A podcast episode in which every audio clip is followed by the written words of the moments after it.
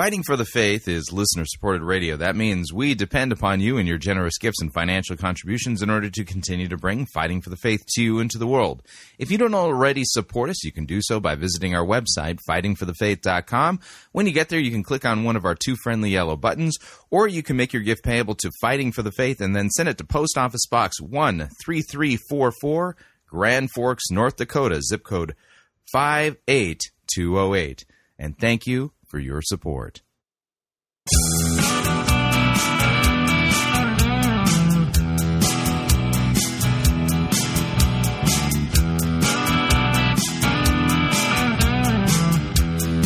It's time for another edition of Fighting for the Faith. Thursday, September eighteenth, twenty fourteen.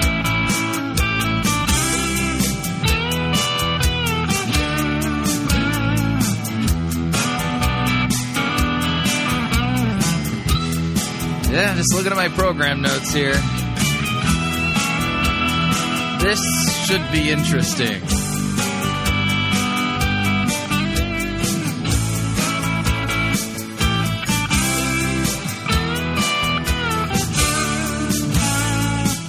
Thank you for tuning in. You're listening to Fighting for the Faith. My name is Chris Roseborough. I am your servant in Jesus Christ, and this is the program that dishes up a daily dose of biblical discernment, the goal of which...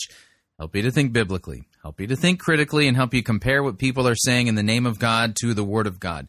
There's no shortage of crazy things being said out there. We take the time to slow down, stop, and do some biblical fact-checking, if you would, based upon sound biblical exegesis and hermeneutics. I know those sound like big, fancy words, but basically what it boils down to is uh, rightly understanding what God's Word says, not what we feel like it says, but what it actually says when we look at the passages in context, and, uh, you know, you get the point. So, all right, so what we're going to be doing today, today is going to be one of those programs. You remember, was it last week or the week before, we had a an episode entitled Fractured Bible Stories? Fractured Bible Stories. The sermon review is going to kind of be in that genre, if you would. Um, in fact, I'm going to let you know what the sermon review is before we talk about what's coming in hour number one. We're going to start at the end of the program. So uh, have you ever wondered what it sounds like at Patricia King's church? Well, we've actually done sermon reviews in the past from uh, Patricia King's pastor, Doctor Michael Maiden. And uh, a couple of Sundays ago, um, we're going to play for you a sermon that was not delivered by Patricia King's pastor, but by de- uh, delivered by somebody from Patricia King's congregation. Uh, his name is Doctor Ray Kirkland. And the name of the sermon is The Anointing Makes the Normal Phenomenal. The Anointing Makes the Normal Phenomenal. And uh, wow. All I can say is the whoppers. They, they are absolute bold-faced lies. I mean, just flat-out whoppers. It's just ginormous. And uh, it makes you wonder, I mean, you know, where did he go to seminary? But uh, you just, just you got to hang on to your hats. This is one that I, if you don't listen to the sermon reviews here at Fighting for the Faith, th- th- you know, this one might be just worth it for the kind of like the total train wreckage kind of thing. And uh, and this, uh, well, listening to this sermon review will kind of help you methodologically to understand how do you go about, you know, somebody who's telling stuff like this that you've never heard, you know, outrageous lies about uh, David, uh, King David, his family, his D- King David's father, Jesse. How, I mean, somebody who's doing these things, how do you kind of you should put this back in context so that you can not be deceived by uh, these types of, well, tall tales, if you would. So the, the, uh, hour number two, that's what we're going to be doing. Hour number one, hour number one, we do have a Patricia King gang update. We'll not be hearing from Patricia King, but um, from... Uh, Uh, was it Ron Hotchkin? I forget his name, but we'll we'll figure it out before we uh, get to that part, part, which will be coming up very shortly here. And uh, we're going to be listening to a fascinating um, Bible uh, teaching, if you would, supposedly about the importance of acceleration. Mm-hmm. And uh, we're going to be looking at, I think, the Gospel of John, chapter twenty.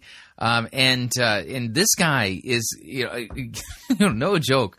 I mean, he has no clue how to rightly handle God's word, and he thinks that whenever you just read a Bible story, what it's showing you are patterns that are supposed to be happening in your life, including, you know, you know, so Jesus's appearance in uh, in the upper room. Uh, uh, Robert Hotchkin, yeah, is this guy's name. He that uh, somehow.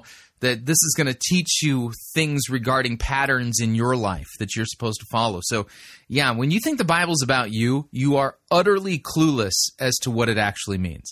As long as you continue to insist that the Bible is about you and that somehow there's patterns that you got to glean for yourself that you've got to apply to your life so that you can have the same kind of results that the uh, people in the Bible had, yeah, you have no clue what the Bible's about. It's a locked book. It you yeah, you have no clue what it's about, and you're kind of blind and deaf, you know, and you know, and then this is an example of the blind leading the blind, if you would. As long as you in, continue to insist the Bible's not about Jesus, but it's about you, the things you're going to say and see are just outrageous. So that's what we're going to do. We're, we'll have this uh, update from Robert Hotchkin from the Patricia King gang. We'll switch gears. And have you heard um, of these things called soul ties? Yeah, I, I, I apparently, you know, I've been asking around about this. I've heard this term before uh, used by people who are kind of into the Word of Faith uh, movement, who've been uh, uh, you know, schooled at Oral Roberts University or kind of into the charismatic. And, and this is part of their theology, this idea of soul ties.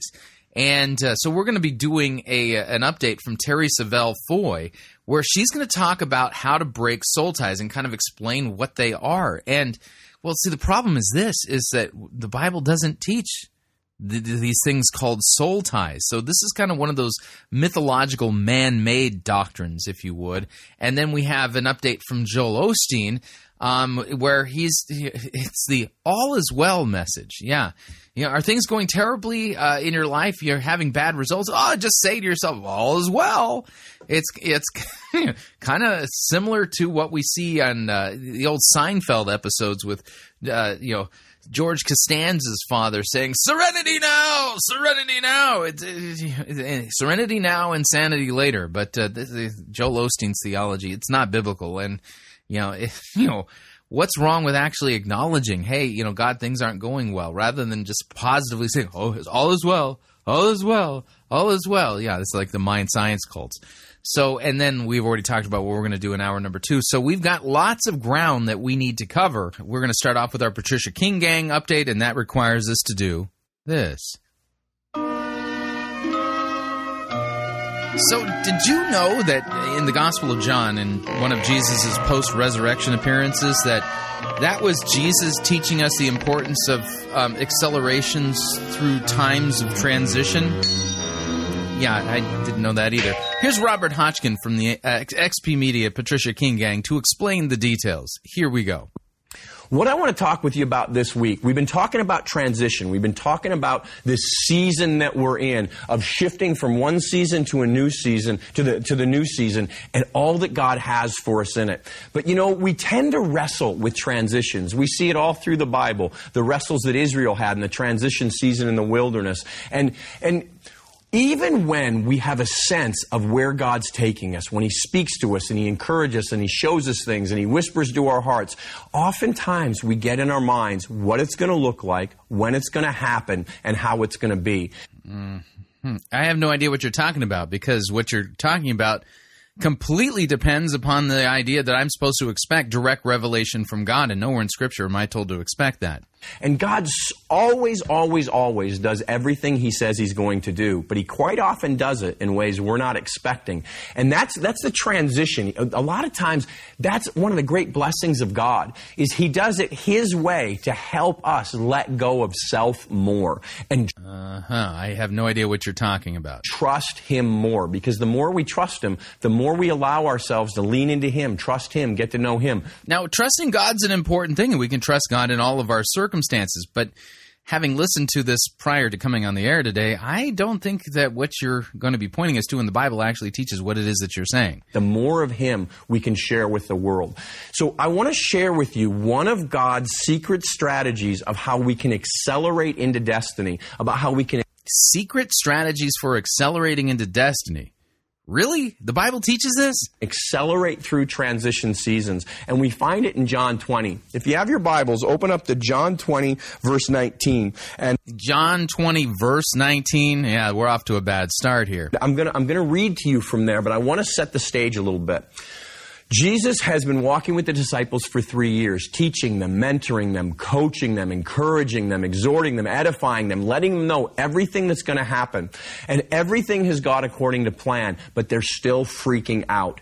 Because even though he explained, you know, I'm going to go to Jerusalem and I'm going to be arrested, I'm going to be tried, I'm going to be found guilty, I'm going to be scourged, I'm going to be killed, and then three days later, I'm going to rise from the dead. Everything's going according to plan, and the disciples, uh, disciples are still wrestling. In the transition season because it's not going how they thought it would. It's not looking how they... Wrestling through the transition season? What are you talking about? They thought it would. And how many of you can relate to that? I know I've been there. I know I've been there when I, I'm right in the midst of God bringing forth all His promises, but it's not exactly how I thought it would be, so I'm wrestling a little bit. But the beauty of it is, those are the seasons when we can accelerate by simply choosing to let go and trust God. And this is what... Let go and let God. Jesus, take the wheel. So this, this is the great Jesus, take the wheel passage. Um, you know, not at all. In fact, let's take a look at what's going on in the Gospel of John chapter twenty. Now, he starts on, at verse nineteen. Well, let's start at verse one. Yeah, let's do a little bit of biblical study here. And, and I'm going to just keep reading. I'm going to read through this, and you... point out, you know, in your mind, just make a mental note, okay, there's the part right there where this is teaching us the importance of acceleration during times of transition. Why was this passage written? Well, this was not written so that you can learn acceleration. No, I'll, I'll kind of explain that in a minute. But John chapter twenty, verse one. Now, on the first day of the week, Mary Magdalene, by the way, first day of the week, this is the, uh, it's the Sunday, first day of the week, Um, you know, right after Jesus' crucifixion on Friday. And it says this, now on the first day of the week, Mary Magdalene came to the tomb early while it was still dark and saw that the stone had been taken away from the tomb.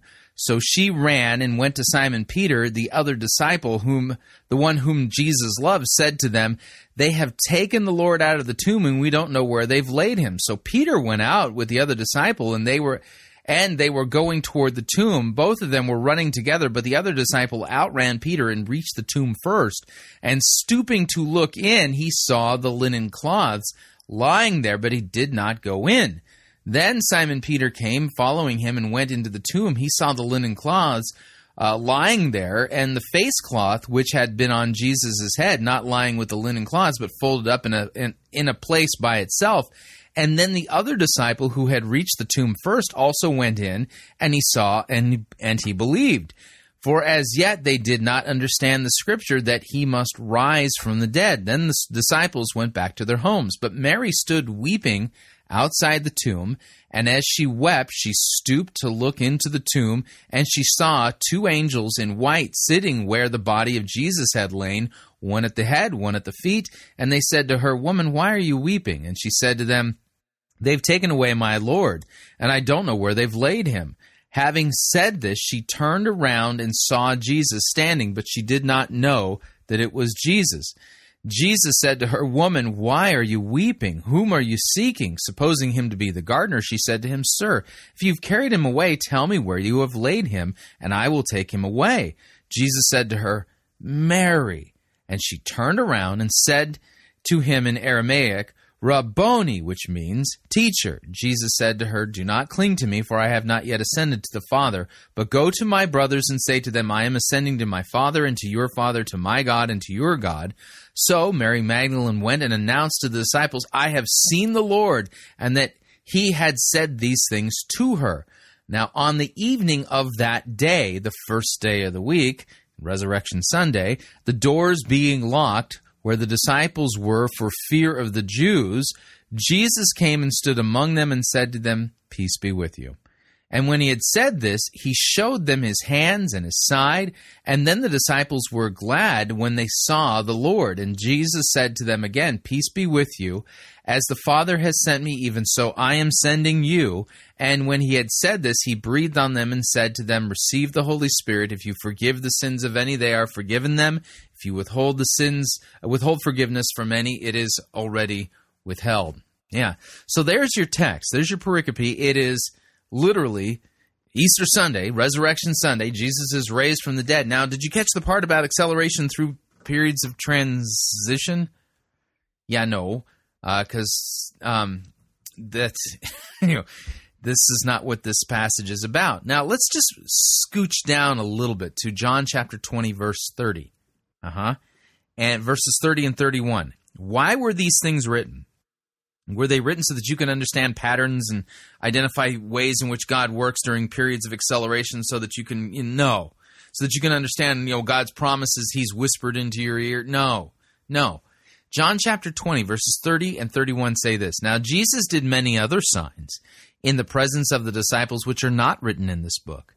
But these are written, these things are written so that you may believe that Jesus is the Christ, the Son of God, and that by believing you might have life in his name."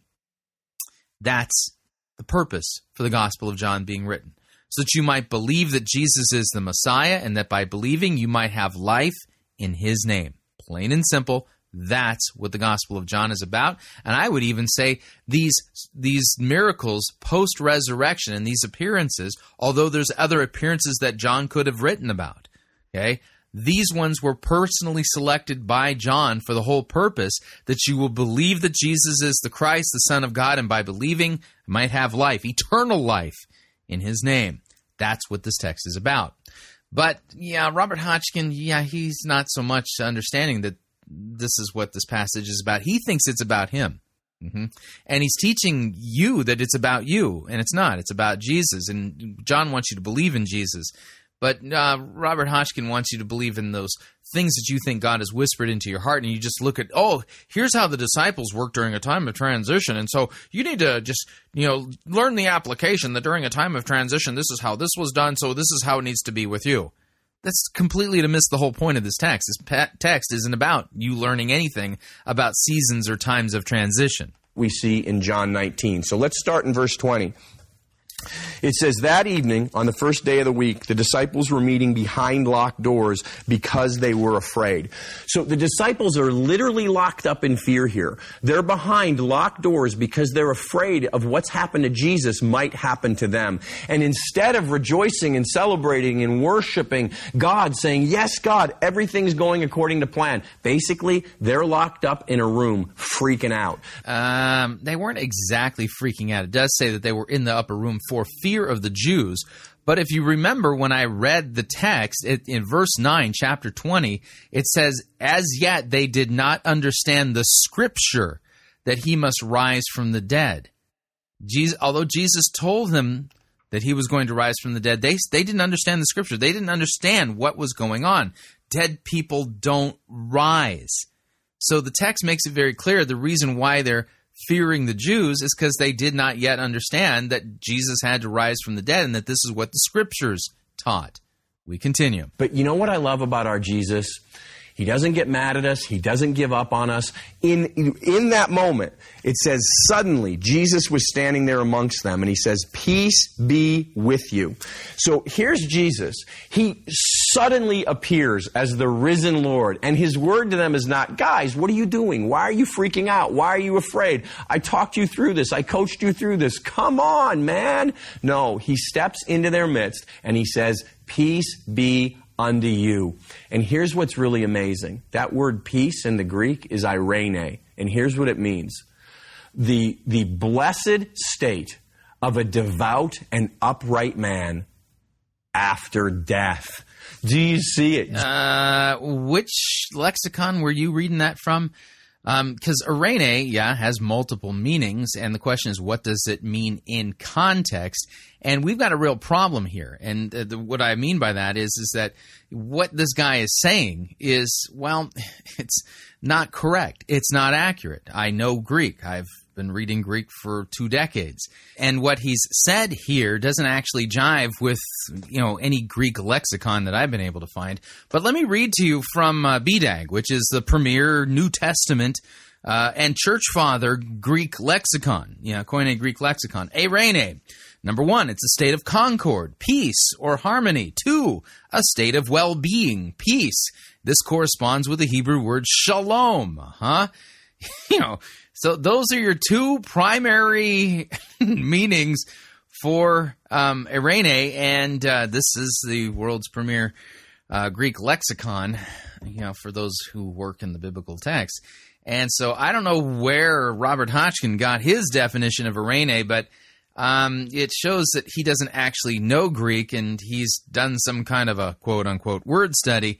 Um, but you know, word studies can only take you so far. You have to understand what the word means in context. And no, Jesus wasn't saying, peace be with you. Like, dudes, peace. Like, the peace I'm talking about, man, like for after you die kind of peace. That wasn't what Jesus was saying. Jesus steps into their midst while they're freaking out. And he basically says, guys, hurry up and die to yourselves. Guys, here is a gift from your risen Lord, the grace to die to yourselves, to get past fear, to get... Yeah, that's not what Jesus was saying. Past misunderstanding, to get past confusion, and to step into everything that I'm making available to you that I've been talking to you about for the last three years. Stop freaking out. Everything's going according to plan. Stop looking at things from man's perspective and getting locked up in fear and confusion, and start rejoicing in the goodness of God who's bringing you into everything, and let's go out and impact the whole wide world. Yeah, boy, Jesus sure did say a lot with just that one word, you know? But how many of you know when you're dealing with somebody who's freaking out and you tell them, hey, don't freak out, that's not always that effective. Usually the exact opposite happens. You'll say, hey, why are you so anxious? Why are you freaking out? Calm down. Usually the response is, what do you mean calm down? Don't you understand what's going on? You should be freaking out. Let me tell you how things are. Let me open your eyes to how terrible things are and how much you should be freaking out. Jesus had... You know, back in the day when uh, somebody would freak out like that, the way the movies would portray it, you know, somebody would go, take, you know, take their hand, just slap them in the face. Come to it, man. Come to it. Snap out of it. Pull yourself together. You, you don't do that. You can't do that nowadays. But uh, and, and nobody depicts it that way anymore. It it would be considered like domestic violence or something, you know? The perfect plan when he said, peace be unto you. It says here, peace be with you, he said, and as he spoke, he held out his hands for them to see, and he showed them his side. See, no, that's not what happened in this appearance. That was the second appearance, and that was to Thomas. See, now you're conflating the post-resurrection appearances in John chapter twenty. Yeah, you, when you teach the Bible, you got to pay attention to details, you know? What Jesus did when he said, peace be unto you, is he showed them the wounds in his hands. He showed them the wounds in his side. He showed them the tangible display of his love. He put on display for them the proof that he's completely trustworthy, the proof that he totally loves them, that there is nothing he would not do to bring them into everything that he has promised. And in any time when we're having a freak out, any time when we're scared, any time when we catch ourselves out of faith and in fear, the best thing we can do is look to the cross. The best thing we can do is look to our precious Jesus and remember that he loves us. Well, yeah, we should be looking to the cross, kind of figuratively though.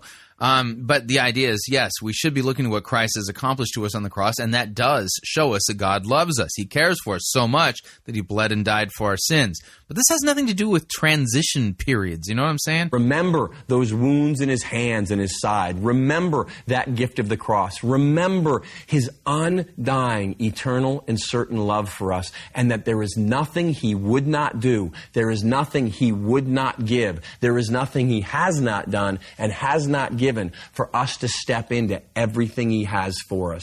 Uh, for us to step into everything. Yeah, see, there you go. You kind of, again, you, you, this doctrine of uh, leading us through transition and acceleration, all this kind of stuff. I mean, this this is not what this text is about, and that's not what the cross is about. The Scriptures tell us that His perfect love casts out all fear. So whenever we catch ourselves in fear or confusion or anxiety, or we catch ourselves out of faith, all we need is a love encounter with Jesus. All we need a love encounter is to say, Lord, remind me how much you love me. And all that fear goes. And all of a sudden, in that moment, we remember who our Jesus is, what He's done for us, and what we're capable in, with, and for Him to do as we go out into the world. And that's exactly what happens with the disciples.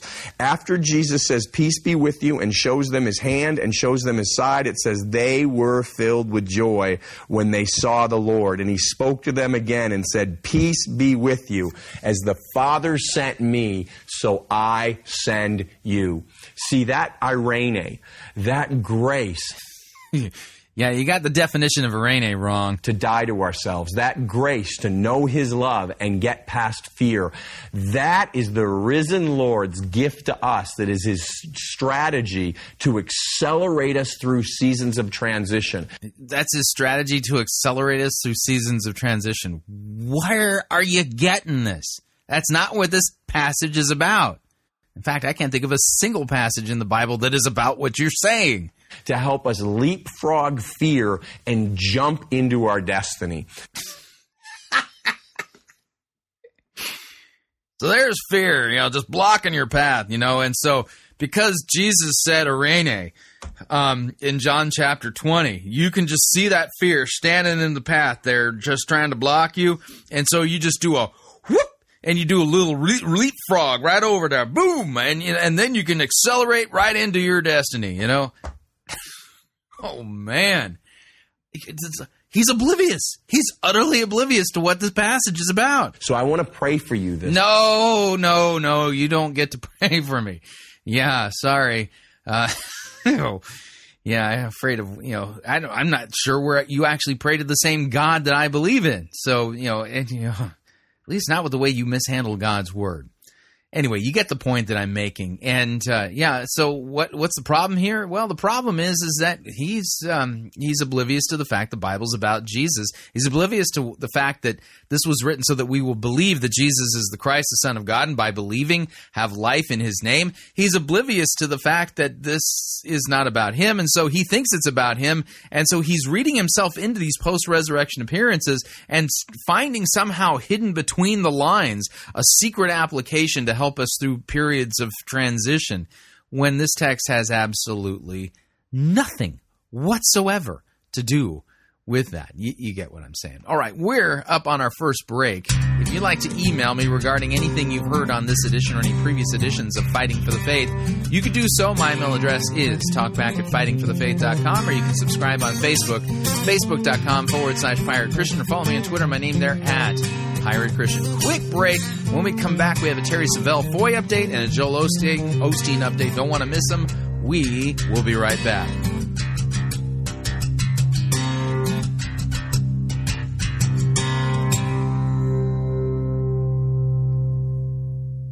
No itching ears are scratched here.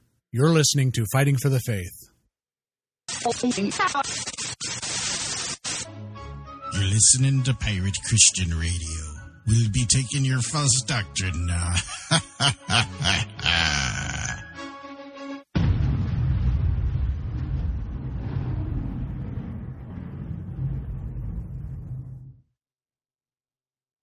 It's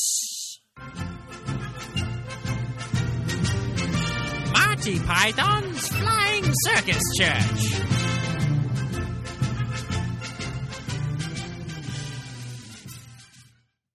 Hello, I wish to register a complaint.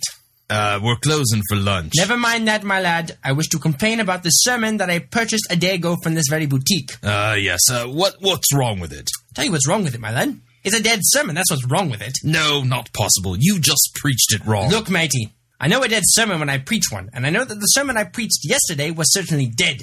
Jesus Christ wasn't mentioned once, not even in the footnotes. No, no, you just weren't charismatic enough. Remarkable sermon, beautiful imagery. The imagery, don't enter into it. It's stone dead. No, no, no, no. You're just not open-minded enough. All right, then.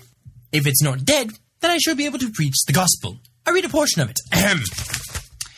And then the camp counselor told all of the woodland creatures to become more righteous, so that they too could get to the place called heaven. You, you see what I mean? This is ridiculous. There. I found the gospel in the sermon. No, you didn't. That was you just writing the word gospel on the cover of the room temperature sermon. Well, I never. Yes, you did. I, I never, never did anything. This entire sermon fails to preach anything that's worth anything to anyone.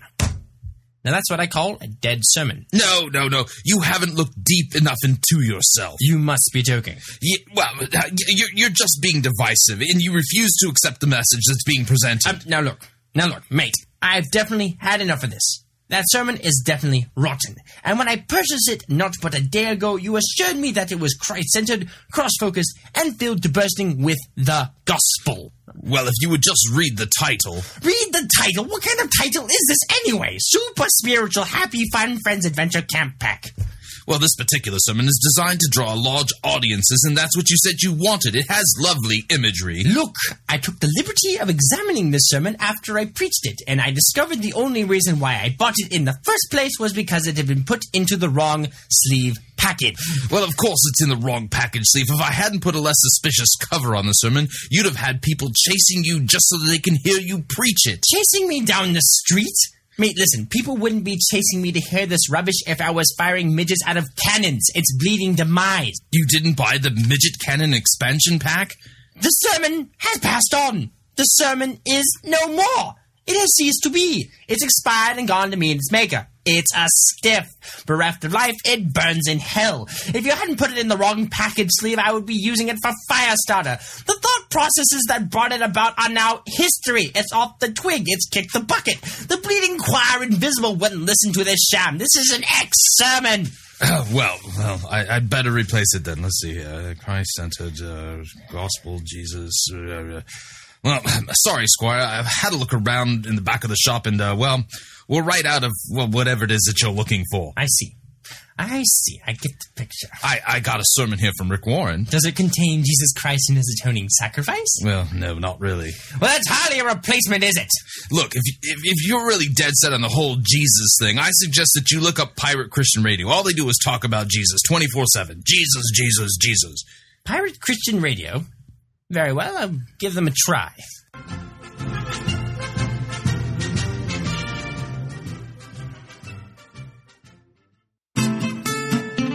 Don't pay more for travel than you need to.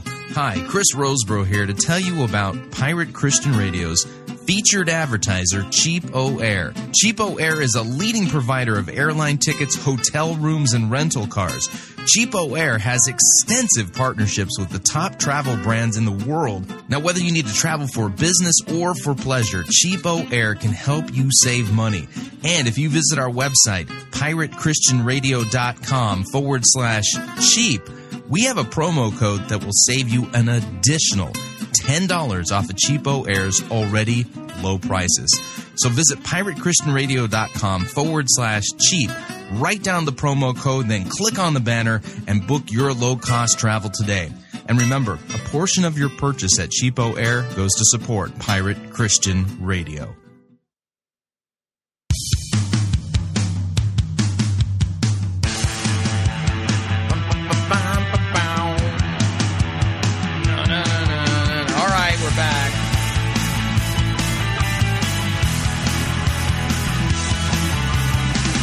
Uh, warning, listening to Fighting for the Faith could cause you to become supremely dissatisfied with your church, especially if your pastor preaches that the Bible is about you and not about Jesus.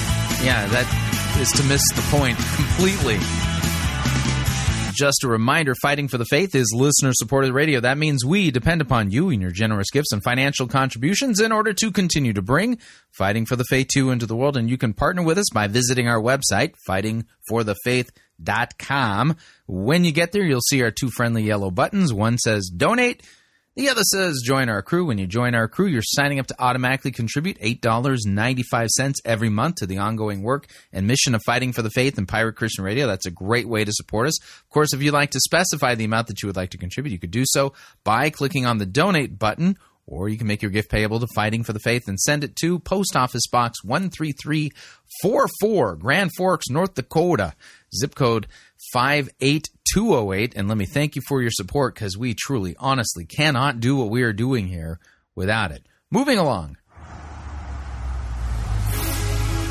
Yeah, that's right. Time for a Terry Savelle Foy update. Sure, Dad. Jump in. I'm a Barbie girl in the Barbie world. Life in plastic, it's fantastic.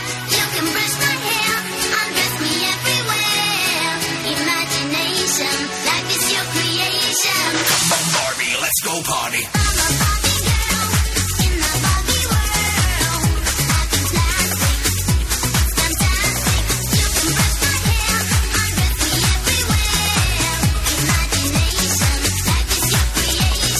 Yeah, that's right. I'm a Barbie girl. Um, it's just painful to even say those words. Anyway, um, have you heard of these things called soul ties? You know, basically, I think this this is a, a doctrine that has, it's man-made, clearly man-made, that has come up uh, as a result of the challenges that people face when they go through, well, relationships that, well, end up on the rocks. Okay, so he- here's the idea, is that um, l- let's say boy meets girl. Yeah, the standard thing happens, and, you know, boy likes girl, girl likes boy, and, and then they start to date, and, and, you know, things kind of, you know, warm up, and things are going great, kind of, and then, you know, the relationship takes a, a weird turn, and then, you know, maybe they realize they're not right for each other, or, you know, maybe the girl says, yeah, I don't like certain things about this guy's character. I don't think I want to marry somebody like him or whatever. But then you've got this this emotional thing going on where you you you know you know you need to break up, but oh, you know, I can't get this guy out of my mind, or yeah, that that how this works, right? So the idea though is is that, well, when we fall in love, and that's kind of the way we talk about it, there's brain chemistry that comes into play. There's chemicals that, you know, uh, and, you know, I hate to say it, but these chemicals are, in a sense, kind of make you addicted to the other person, for lack of a better way of putting it. And so sometimes breaking off a relationship can be just really difficult, because on the one hand, mentally, you know, I've got to cut off this relationship. I've got to bring it to an end. But on the other side, you're going, like, I'm just so attracted to that person. And I, that, right? And see, that that's the problem is, is that, you know, you, the other end of it is that you have chemicals and hormones and things that are still in your bloodstream doing their thing, and it's really difficult to make a sane decision when you got that going on. Well, somehow in the charismatic movement, th- you know, this is turned into this thing where they believe that there's these soul ties. It's somehow spiritually, you're now united to this person in a way that you got this soul tie, so you got to break it. You know, you pull out your spiritual scissors and you got to break the soul tie. So this is what Terry Savelle Foy is talking about, and I think we could just chalk this up to brain chemistry. But uh, here's Terry to explain. Thank you for watching. I want to talk to you about an issue that's very delicate, very tender, something that I don't really enjoy talking about, but I know God's put it on my heart to discuss, and it could be a big... See, God put this on her heart, so because I'm challenging the teaching, I mean... I'm opposing God, you know, because God told her, you know, put this on her heart. Hey, Terry, I want you to talk about soul ties. Did God really uh, do that? Big reason why you could be hanging on to a relationship that maybe God was finished with a long time ago. It could be a big reason why you seem to just, uh, something from your past is still just hanging on to you, and you want to pursue God, you want to move on with your life, but you just keep being pulled by something. And the issue is soul ties. I want to talk to you about soul ties. Now, um, if soul ties were really the issue, don't you think there would be a passage we can go to in the Bible that says, and thus saith the Lord, if thou havest a, a difficult time with thy, thy relationships, it is because thou havest a soul tie. And here are the three things that, that you must do, or the th- the things you must do, three, that, uh, you know, to break thy soul ties. You see, there's no passages that talk about soul ties. Ah. You know, what is your soul? Your soul is made up of your mind, your will, and your emotions. It's how you think. It's what you want. And it's- uh, yeah. Again, can you show me a biblical passage that that makes this, you know, these distinctions? Your soul is this, this, and this. If you're going to teach the Bible, you're going to teach us a doctrine that Christians are supposed to believe in. It needs to be anchored in a clear passage or passages from Scripture. It's how you feel. And a soul tie is an emotional bond or an emotional connection that unites you with someone else. So it's an emotional connection, an emotional bond that connects you, that unites you with someone else. Well, you know, you could be in an abusive situation and you know you deserve better, you know you should get out, but you just keep finding yourself returning to it. You try to break it off. You try to get free, but you just keep returning to that situation, to that relationship. Why? It's because of soul ties. Maybe you have tried to break free. Or, I mean, you know in your heart God has more for you. You don't belong with this person, but you can't resist the urge to be with them. Or maybe you're away from them, but your mind is tormented with thoughts about them, with memories about them, with feelings for them. Every song you hear reminds you of them. The smell in the air reminds you of them. Whatever it is, it's soul ties. It's because your soul has been tied to another person. You know, just a few days ago, I went out for my morning walk, and as I walked outside, I saw my big, giant dog, Chester Savelle Foy, and he was tied up because we're getting this work done in the backyard. So we had to tie Chester up with a big old rope, a big old chain thing, and he's not going anywhere. That chain is so secure, and Chester wants to get free. He wants to get out. He desires to get out. He wants it more than anything. You can see it on his face. But Chester is not going anywhere. As long as he is tied to that chain, he's not going anywhere. Mm, so t- soul ties are just like the chains that you use to keep your dogs in your yard. Again, this is a human teaching. This is not a biblical teaching. Just because you throw the word onto, you know, the word soul into soul ties doesn't mean that this is taught in the Bible. It's so secure that it, ha- it has him bound. Well, our soul can be tied to things. You know, I can see Chester tied to that.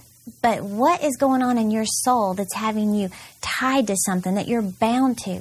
Maybe there's a person in your life that you are so bound to, so chained to, that although you want to get free, you desire to get free, you wish you were free. Isn't it that people are slaves to sin? Yeah, Scripture talks about that. I would read Romans six. You just can't break free. Something has you chained. Something has you tied up that you can't break free. That's because of your soul. That's because of wrong soul ties. You know, there's a scripture that I really want you to memorize, and it's so easy, but I'm telling you, it can bring healing and restoration to your life. Okay, so we're going to finally get to a biblical text. Um, this is a seven-minute video, and we're three minutes into it. Um, yeah, and this is the first time the Bible's going to make an appearance. Are we going to get a passage that says, "And thus saith the Lord, this is a soul tie, and this is how you break it"? And it's Psalms twenty-three three. All it says is, "He restores my soul." Now, that is a scripture that I have confessed so many times. Yeah, but I don't think that's referring to soul ties. Because God is clearly saying that He will restore your soul. Remember I said your soul is your mind, your will, and your emotions. God wants to restore your mind, your will, and your emotions. He doesn't want your emotions going one way while that tiny part in your spirit is trying to go another way. He wants to restore your emotions.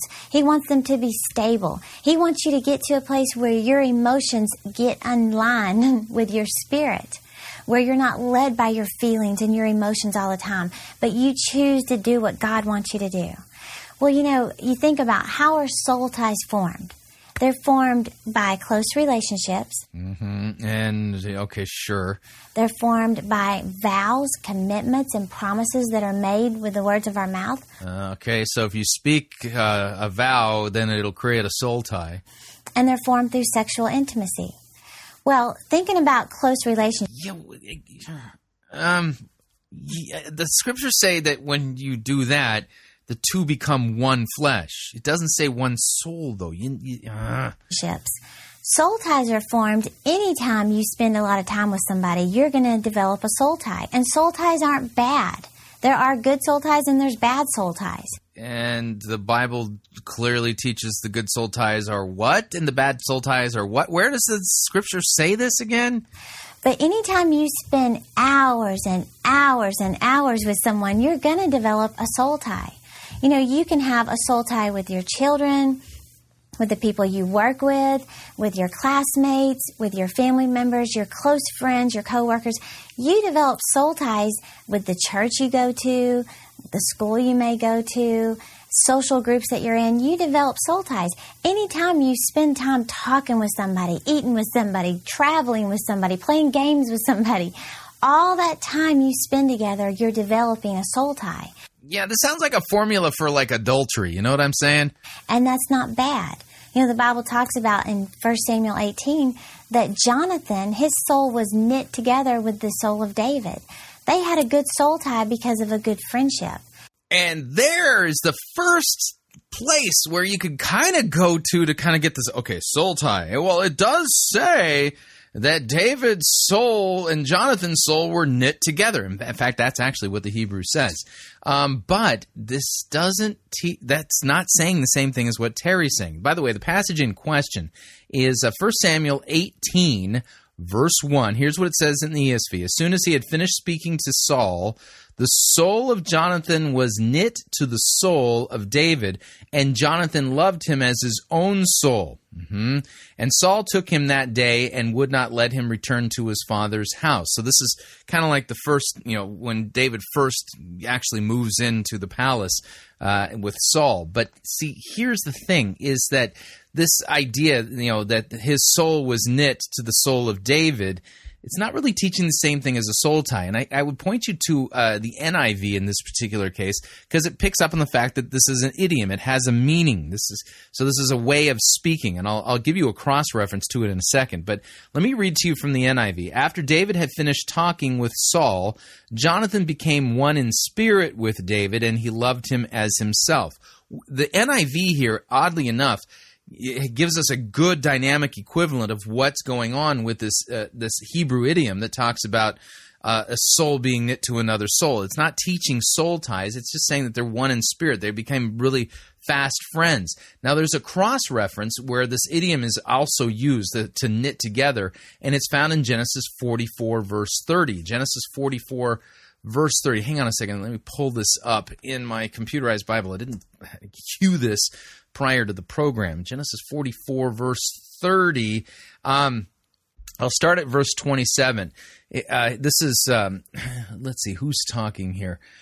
This is one of the sons of uh, Israel speaking to uh, Joseph. And uh, and the idea here is, is that Um, you know, they're trying to explain that they can't leave the youngest son, Benjamin, there in Egypt because it'll cause their father to die of grief. So verse twenty-seven, then your servant, my father, said to us, you know that my my wife bore me two sons, one left me, and I said, surely he has been torn to pieces, and I and I have never seen him since.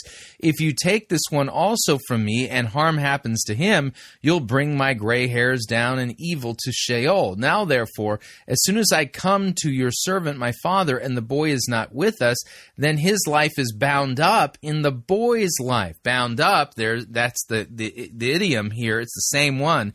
His soul is knit, uh-huh, knit with the, uh, with the life of the boy. So here's the idea. These are, number one, descriptive texts, not prescriptive texts. Number two, Um, you have to understand how the idiom is being used, um, and uh, and it's not being used in the same way that she's doing it, nor does Scripture warn us about who, be careful not to knit your soul with uh, you know certain people, or if your soul is bound up and knit to somebody else's soul, here's how you cut it.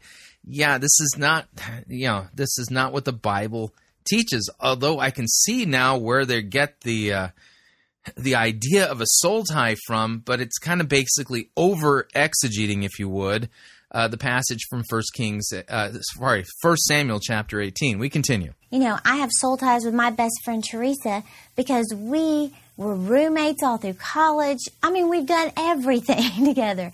We have a good soul tie, and soul ties aren't bad.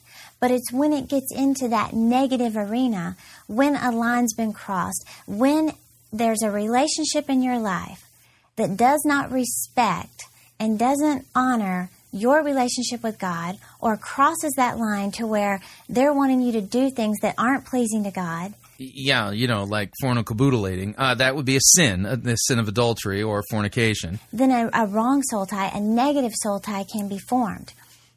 And any time, you know, we engage in sex outside of marriage, sex before marriage, a wrong soul tie is formed. Again, you need a text that says that. And anytime there's a negative influence in your life that's trying to drag you out of God's will for your life, then that has become a negative or a wrong soul tie. Again, this is a man-made doctrine. This is not actually what the Bible says. And it's got to be severed. It has to be broken if you want to move on with God's plan for your life. So you got so if you want God's plan for your life to come about, well, then you've got to go out and start, you know, hacking and chopping up those those soul ties. Ay, ay, ay. Now, this can be one of the most painful, most severely painful things that you ever go through is when you break wrong soul ties, because your soul is trying to fight for the right to make the decisions in your life. Huh? It wants you to live by what you feel, by what you want, and what you think. Your spirit is going to be that tiny voice in you telling you to do what's right. Yeah, and yet what's funny is is that when we go to First Kings chapter eighteen, where it talks about Jonathan's soul, nephesh, that actually is the word spirit. Yeah, yeah. I'm just pointing this out because she's kind of, it's, she's making a distinction where there is no distinction. She's making the distinction between soul and spirit. Yet in that uh, First Kings eighteen, that's there's no distinction there. The nephesh is spirit. Now I want you to make a decision that pleasing God is more important than pleasing man. Well, this is true. Pleasing God has to be more important to you than pleasing someone else. Absolutely. And that's a decision that only you can make for yourself. Now, I'm only sharing a little bit, just the first little part of a message that I just did on breaking soul ties. So I want you to get this message. If you relate to this or you know someone who's in a relationship that they don't need to be in, then get this message for them, because I'm going to talk more in detail about the sexual side of soul ties, about the promises we make with our mouth that keep us locked in situations. But I want you to decide today that you will please God more than pleasing someone else. And that apparently just, you know, snaps those soul, uh, soul ties right in half, you know. And one of the ways you can do that is simply by saying, Lord, conform my will to your will. Just start saying that daily out of your mouth. Lord, I ask you to help me. Pray it. Conform my will to your will. And I'm believing in Jesus' name that any wrong soul tie that's had you bound is going to be broken. All right. So that's how you break them. You say something with your mouth, and, you know, because everything's in the Word of Faith movement. It's, it's the things you say out loud that matter. Ay, ay, ay. So there you go. I mean, you know, it's kind of an over... overcooked exegesis of that passage, if you would. Uh, but again, the Bible actually doesn't explicitly teach that soul ties are created when you do this, that, or the other thing. And and that's, you know, the, the theology that she's put together is, you know, only very loosely based on, on First Kings chapter eighteen, verse one. But it actually kind of misses the whole point of what's going on in that passage. And in You know, an entire theology has been created, supposedly, regarding soul ties. But again, you know, that's, that's you know, uh, yeah, that's, that's, the way she's described it, that's a mythological teaching. I mean, you definitely want to address inappropriate relationships and inappropriate uh, sinful behavior with the, within those relationships. But that comes through repentance, confessing that what you're doing is a sin, and asking Christ to forgive you because of what he's done for you on the cross. Not magically breaking a soul tie by speaking a word. No, it's the Christian life is a is a constant life for, you know, until we die, of daily repentance. So you find yourself in a situation where you're doing something you ought not to be doing with somebody you ought not to be doing it with. You know what you do? You say, Christ, I've sinned. Forgive me. Forgive me. You're right. I'm wrong. And help me to bear fruit in keeping with repentance. That's the solution to sin, not some magical words to break soul ties. Moving along. When I'm feeling lonely, sad as I can be, all by myself, an uncharted island in an endless sea. What makes me happy fills me up with glee. Those bones in my jaw that don't have a flaw, my shiny teeth and me. My shiny teeth that twinkle just like the stars in space. My shiny teeth that sparkle and beauty to my face. My shiny teeth that glisten just like the Christmas tree. You know they walk a mile just to see me smile. Woo! Shiny teeth in me. That's right. That's Chip Skylark and Shiny Teeth in Me. That's our Joel Osteen update music. Okay, so the name of the message is All Is Well. All Is Well. And this is not correct. Not correct, but I'll kind of explain why it's not in a minute. Uh, here's Joel Osteen. Discover the sinner in you. Yeah, discover the sinner in you. That's what it should be saying, but not champion. Well,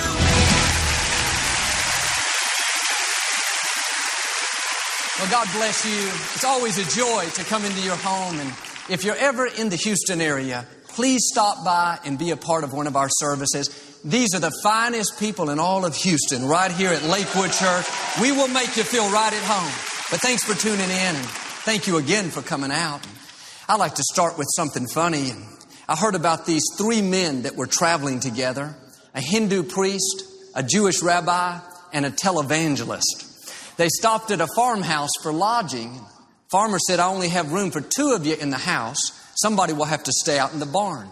The Hindu priest said, I'll do it. In a few minutes, there was a knock on the door. He said, I can't stay out there. There's a cow, and cows are sacred in our religion.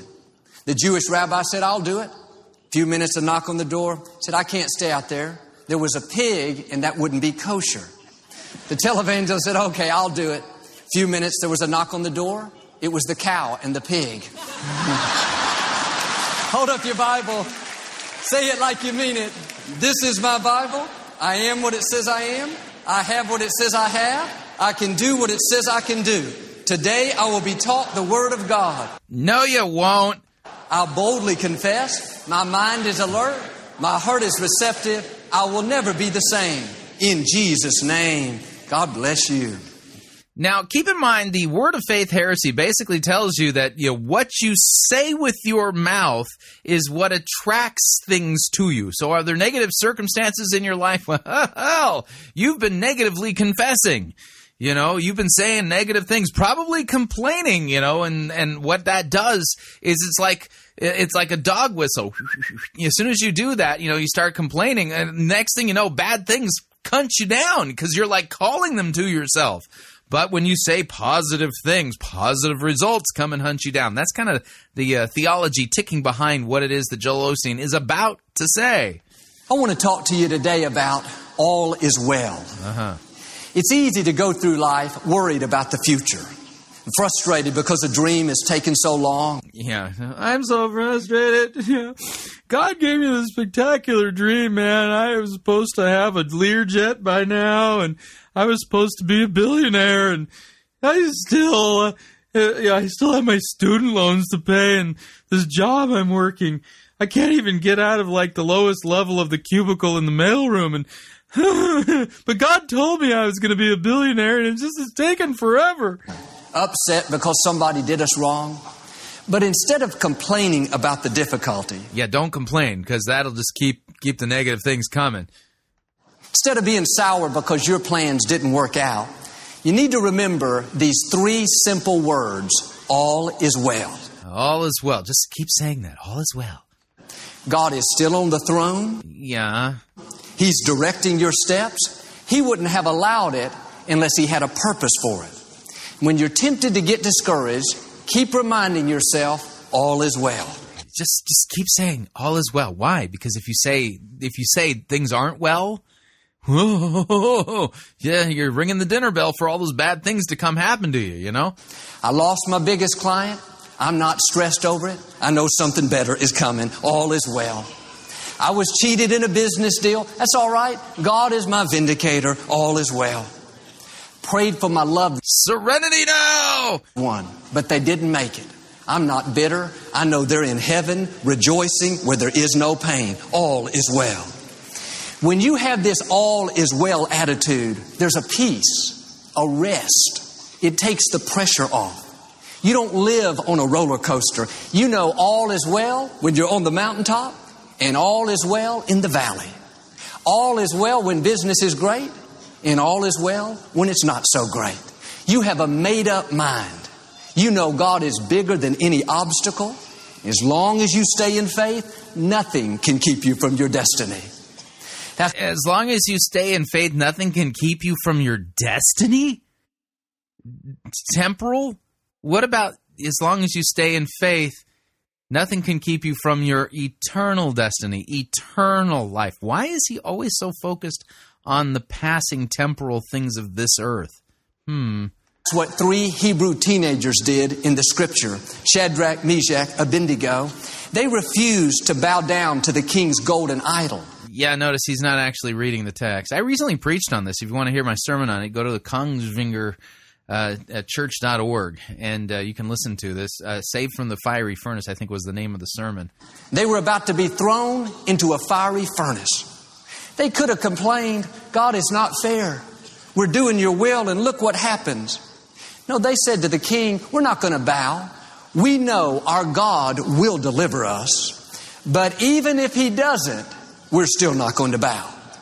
They were saying, all is well if it goes our way, and all is well if it doesn't go our way. Yeah, that's not exactly it either. And see, there's a problem here. This overly super positive affirmation theology.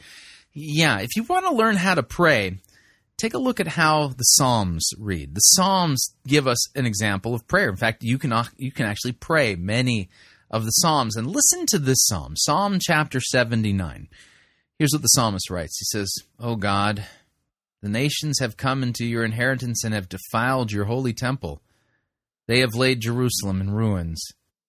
They have given the bodies of your servants to the birds of the heavens for food, the flesh of your faithful to the beasts of the earth. They've poured out their blood like water all around Jerusalem, and there was no one to bury them. We have become a taunt to our neighbors, mocked and derided by those around us." This doesn't sound like the all is well attitude, does it? No. It isn't. Here's the prayer. "How long, O Lord, will you be angry forever? Will your jealousy burn like fire? Pour out your anger on the nations that do not know you and on the kingdoms that do not call upon your name, for they have devoured Jacob and laid waste to his habitation. Do not remember against us our former iniquities." Notice he's pleading for forgiveness and mercy.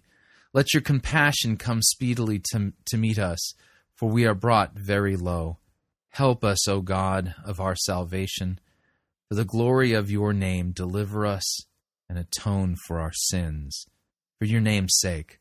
Why should the nation say, 'Where is their God?' Let the avenging of the outpoured blood of your servants be known among the nations, before our eyes. Let the groans of the prisoners come before you according to your great power. Preserve those who are doomed to die. Return sevenfold into the lap of our neighbors the taunts with which they have taunted you, O Lord. But we, your people, the sheep of your pasture, will give thanks to you forever. From generation to generation, we will recount your praise." You see, Scripture teaches us not to just gloss over the problems that are happening in our lives and just say, "Oh, all is well, all is well. You just lost your job, huh? All is well. Yeah, you know, your wife just left you for another man. Oh, all is well. You've just got a diagnosis that you have cancer. You only got a month to live. Huh, all is well." No. No. Pray to God. Tell him how miserable things are. Ask him for mercy, for forgiveness, and for strength. It's okay for you to confess and say the truth about what's going on in your life. That's not somehow going to take you, you know, that doesn't put you on the roller coaster. It keeps your eyes focused on your merciful Savior, who in the midst of all of this is the one bringing you through it, you know, and things are not always well here. Christianity does not call you to deny reality, and it's okay for you to say to God, "God, all is not well. have mercy on your servant, and please straighten things out. That is a Christian prayer. How do I know it? Because that's how the psalmist teaches us to pray. Joel Osteen in this All Is Well theology, it's the Serenity Now, George Costanza's father, you know, theology. And how did that work out for him? Serenity now and sanity later. It's not what the, Christ, the Christian faith teaches, and it's not what Scripture says. You do not have to be in tyranny to the positive, and speaking the truth about the situation that you're in does not bring more problems into your life. Speaking the truth to God about what's happening is what God wants you to do. It's what he's modeled for us in the Psalms and in those prayers. You get what I'm saying. All right, we're up on our second break. If you'd like to email me regarding anything you've heard on this edition or any previous editions of Fighting for the Faith, you can do so. My email address is talkback at fighting for the faith dot com, or you can subscribe on Facebook, facebook.com forward slash Pirate Christian. Follow me on Twitter, my name there, at Pirate Christian. Quick break. When we come back, sermon review you probably don't want to miss. It's from Patricia King's church. Mm-hmm. Stay tuned. We'll be right back.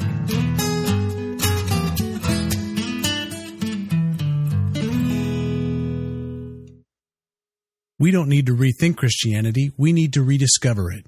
You're listening to Fighting for the Faith. Pirate Christian Radio Theater presents Death of a Salesman.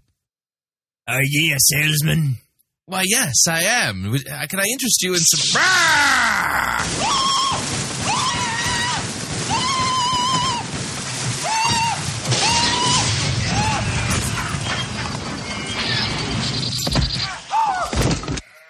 You're listening to Byron Christian Radio. No, seriously. Starfleet wouldn't have lasted two minutes against the Death Star. Say what you want, dude. Why can't you admit that Star Trek created proton torpedoes first? So what are you saying? Without proton torpedoes, Luke Skywalker would never have been able to destroy the Death Star in the first place. Nuh-uh, bro. He had the Force. You mean midichlorians? That never happened. Those movies were just bad fanfics. Hey! Have you two seen any Daleks around here? Uh, no. That's funny. We just picked up a distress signal and decided to check it out. Well, we haven't seen any... Come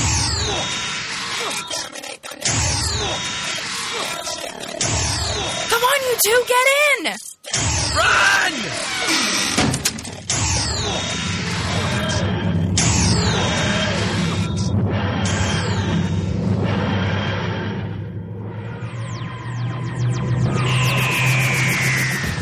Never fear, nerds of the world.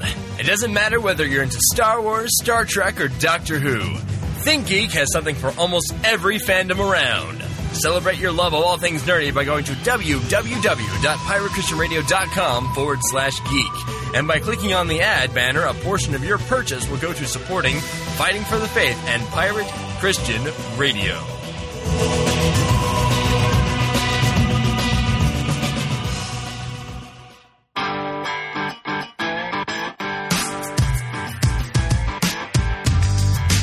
We're back, hour number two of Fighting for the Faith. You're going to need a Bible. Huh? Going to have to show you how to uh, do some biblical investigative work in order to debunk bad teaching. This is a little bit more challenging than the standard sermon that we normally uh, review here at Fighting for the Faith. But uh, we got to do this right.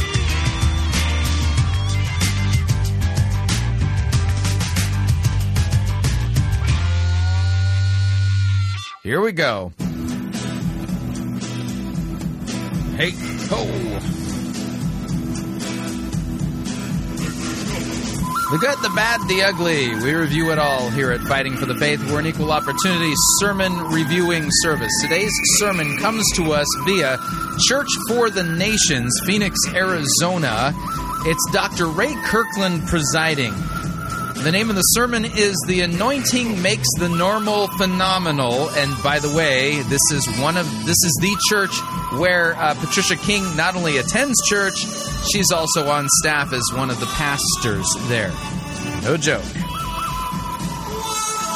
And uh, what you're going to hear in this sermon, it is deceptive. It's a bold-faced lie. And the guy who's making these claims, Ray Kirkland... Wow.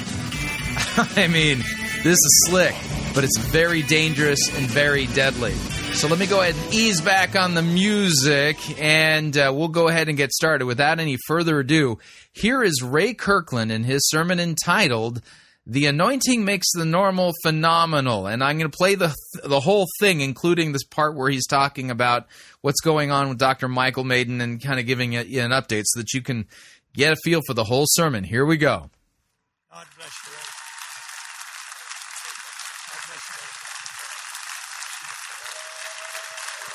you. Amen.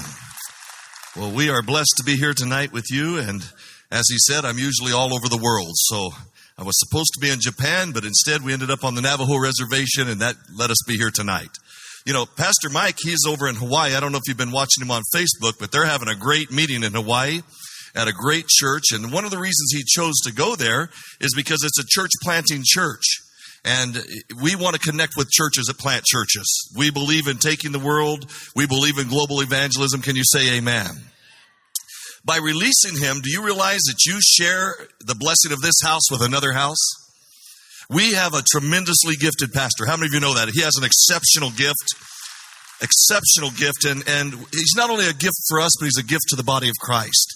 And so as we share him to others, it enlarges us as a, as a people. It also enlarges him. When you have a gift like he has, there's something that's needed inside of you, and that's to be able to get out and, and feel the presence of the Lord moving in other places. And, and it's important for him. It enlarges him. It blesses him, helps him to focus. And so I want to thank you for releasing him from time to time to go and do the ministry that God laid on his heart. Amen? Amen. I've, you know, I've heard a lot of preaching in my life. How about you? And I've heard anointed preaching. How many of you know there's a difference? I've heard anointed preaching, I've heard anointed music, and we're blessed in this house because we have both. Amen. Somebody ought to shout amen right there. Now, the rule to a Ray Kirkland message and stuff when we get to that is the more you say amen, the sooner you get out. So if you'll just remember that. Now, Doctor Maiden did ask that I would share a few things with you tonight before we get into the Word.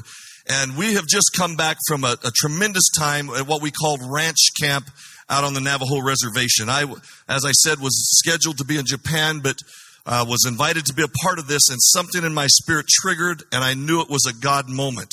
So we're going to share just a little bit of, of, of uh, some PowerPoint clips. I can't begin to share everything that's happened there, uh, but we want to show show some clips. I'm not sure if they're ready to go. Here we go. This is the tent getting ready to go up. Okay, if you can see that tent, it's starting to go up. It's a it's a huge tent. They told us we could do it with five to seven men. We'd had to be Hercules and Samson to do that. And if it hadn't been for the wind, I don't know if we would have actually got it to rise up or not. And so we began to build this tent. It would seat over two thousand people, or right around two thousand people. And in the services, we would see nearly that inside the tent. And probably outside, as I wandered around outside, there's probably that many more that never even came into the tent. And so it's just, it was an amazing time as everybody began to work together. We had some team members here from C F T N that went out with us. They did a great job representing and serving the people, loving the people. You can see the camp there. We have a tent for the youth, a tent for the, the children, and then the large tent. At nighttime, it was cool just to see the glow. These are the horsemen. There was around four hundred, five hundred horsemen that came in from all over the reservation. They'd been riding across the reservation, decreeing the word of God and asking God to move in their land. Amen. It was awesome. So here they come riding in. It really was a tremendous moment. You could feel the presence of the Lord sweep into the camp as they came, uh, carrying the flag, carrying the Christian flag, uh, sounding the trumpet. It was, it was just awesome. And so each morning we had we had great prayer. There was a prayer time of prayer, and the people were seeking God. And then they had the Navajo choir. That's an experience if you've never heard one of those. It was a lot of fun. It really was. And then you can just see the crowds, intense crowds. Hopefully you're able to see that. And the Lord moving in the altars and touching people's lives. The youth ministry was just wonderful. They've never had one before. Each year, those children would go out and run in the hills and smoke peyote and drink.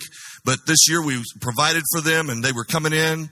Great preachers. That little guy there, is, they call him the Mister Preacher Man. That's going to be the third generation preacher in that family. And so you can see that uh, there was a lot just going on. It just was a great, great time um, of, of the Lord touching. That was really powerful. The, the wind co-talkers, those are the last two wind talkers surviving from World War Two. If it wouldn't have been for those two guys, we might not have won that war. But it was awesome that they were with us and they were there and just serving the Lord. It was a, a real blessing to be with them. And I, hopefully you're able to, to notice those those the tent. It's hard to see those pictures. They're dark, but there are thousands of people in that tent. And God was moving and touching lives. The presence of the Lord was so real.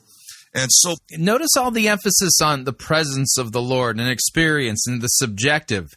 Yeah, that is is to be expected with the church that would Patricia King would go to. You should already begin to be detecting a false emphasis, a bad emphasis. So powerful. We believe that God's getting ready to do something mighty across the Navajo Reservation. Amen. Somebody say amen. Because you've dec- decreed and declared it? No, I don't think so. Amen. I actually believe we can see a nation saved within a nation. It's a moment of God right now. You can feel it. They're open. They're responsive. The women's ministry was just amazing there as the women were responding to what God was doing. The men's ministry, these young men rose up and accept the challenge. I preached a message called I Am a Man and challenged them to the core, and they responded to it. It was just a, a wonderful time. And so I want to encourage you next year to be sure that you mark on your calendar to go and be a part with us. There's uh, uh, some of the people here, Elise, Elise, Elise got to preach her first sermon while she's out there. Amen. Elise got to preach her first sermon. Scripture does not permit this. And so we're using you, and it was awesome to be a part. And there's my old buddy Jim Cody welcoming you to come out next year to the ranch camp. So, amen. Uh, I apologize, the pictures are a little dark, but honestly, it was a great time with thousands and thousands of people touched and God doing something great. Can somebody say hallelujah? Okay, here we go. Let's minister the word tonight. I want to read to you out of First Samuel sixteen. First Samuel sixteen, and it's rather a lengthy passage, but I need to read it all because there's things I want to glean from it with you tonight. It says, "Now the Lord said to Samuel, how long will you mourn for Saul, seeing I have rejected him from reigning over Israel? Fill your horn with oil and go. I am sending you to Jesse the Bethlehemite, for I have provided myself a king amongst his sons." And Samuel said, "How can I go? If Saul hears it, he will kill me." But the Lord said, "Take a heifer with you and say, I have come to sacrifice to the Lord. Then invite Jesse to the sacrifice, and I will show you what you shall do. You shall anoint for me the one I name to you." So Samuel did what the Lord said and went to Bethlehem, and the elders of the town trembled at his coming and said, "Do you come peaceably?" You have to remember in those days the prophets would call she-bears out and fire down. Yeah, um, you are getting way ahead in the story. Samuel was not known for calling out she-bears and things like that. You are uh, fast-forwarding far into the history of Israel to the time of Elijah and Elisha. Those that was the other time when there were major miracles associated with the prophets. So they were wondering if he came peaceably. And he said peaceably, "I have come to sacrifice to the Lord. Sanctify yourselves. Come with me to the sacrifice."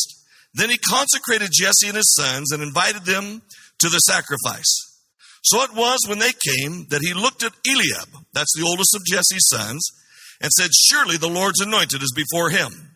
But the Lord said to Samuel, "Do not look at his appearance or at his physical stature, because I have refused him. For the Lord does not see as man sees. For man looks at the outward appearance, but the Lord looks at the heart." So Jesse called Abinadab, that's the second one, and made him pass before Samuel. And he said, "Neither has the Lord chosen this one." Then Jesse made Shammah pass by. I want everybody to say Shammah. Just remember that. That's going to be on your test in a little while. And he said, "Neither has the Lord chosen this one." Thus Jesse made seven. Everybody say seven. That's also going to be on your test. I tell you the answers before the test. Of his sons passed before Samuel. And Samuel said to Jesse, "The Lord has not chosen these." And Samuel said to Jesse, "Are all the young men here?" Then he said, "There remains yet the youngest. There he is, keeping the sheep." And Samuel said to Jesse, "Send and bring him, for I will not sit down till he comes here." Remember that. That's not on your test, but you ought to remember it. "I will not sit down till he comes here." So he sent and brought him in. Now he was ruddy, means redheaded, kind of reddish colored, with bright eyes, blue, and good looking. That means he looks like me. And the Lord... Yeah, whoa, whoa, whoa, whoa. the scriptures do not say that David had blue eyes. You stuck that into the text. That's not what uh, what uh, First Samuel sixteen says. Yeah, let's see here. Sending him, got him, and he sent and brought him. Now he was ruddy and had beautiful eyes. It says beautiful. Doesn't say blue, okay? And was handsome, and the Lord said, arise, anoint him, for this is he. Yeah, it doesn't say anything about his eye color. It just said that his eyes were beautiful. Yeah, and so, but it does, ruddy does mean red, by the way. That, uh, you know, so David's, you know, a redhead. Yeah, that's probably true. Said, arise, anoint him, for this is the one. Samuel took the horn of oil, anointed him in the midst of the brothers, and the Spirit of the Lord came upon David from that day forward. One more text, Isaiah ten twenty-seven. It shall come to pass in that day that the burden will be taken away from your shoulder, and his yoke from your neck, and the yoke will be destroyed because of what? The anointing. The anointing changes everything, doesn't it? The anointing will cause the natural... Whoa, whoa, whoa. The anointing changes everything? How many people were anointed in Israel at the time of David?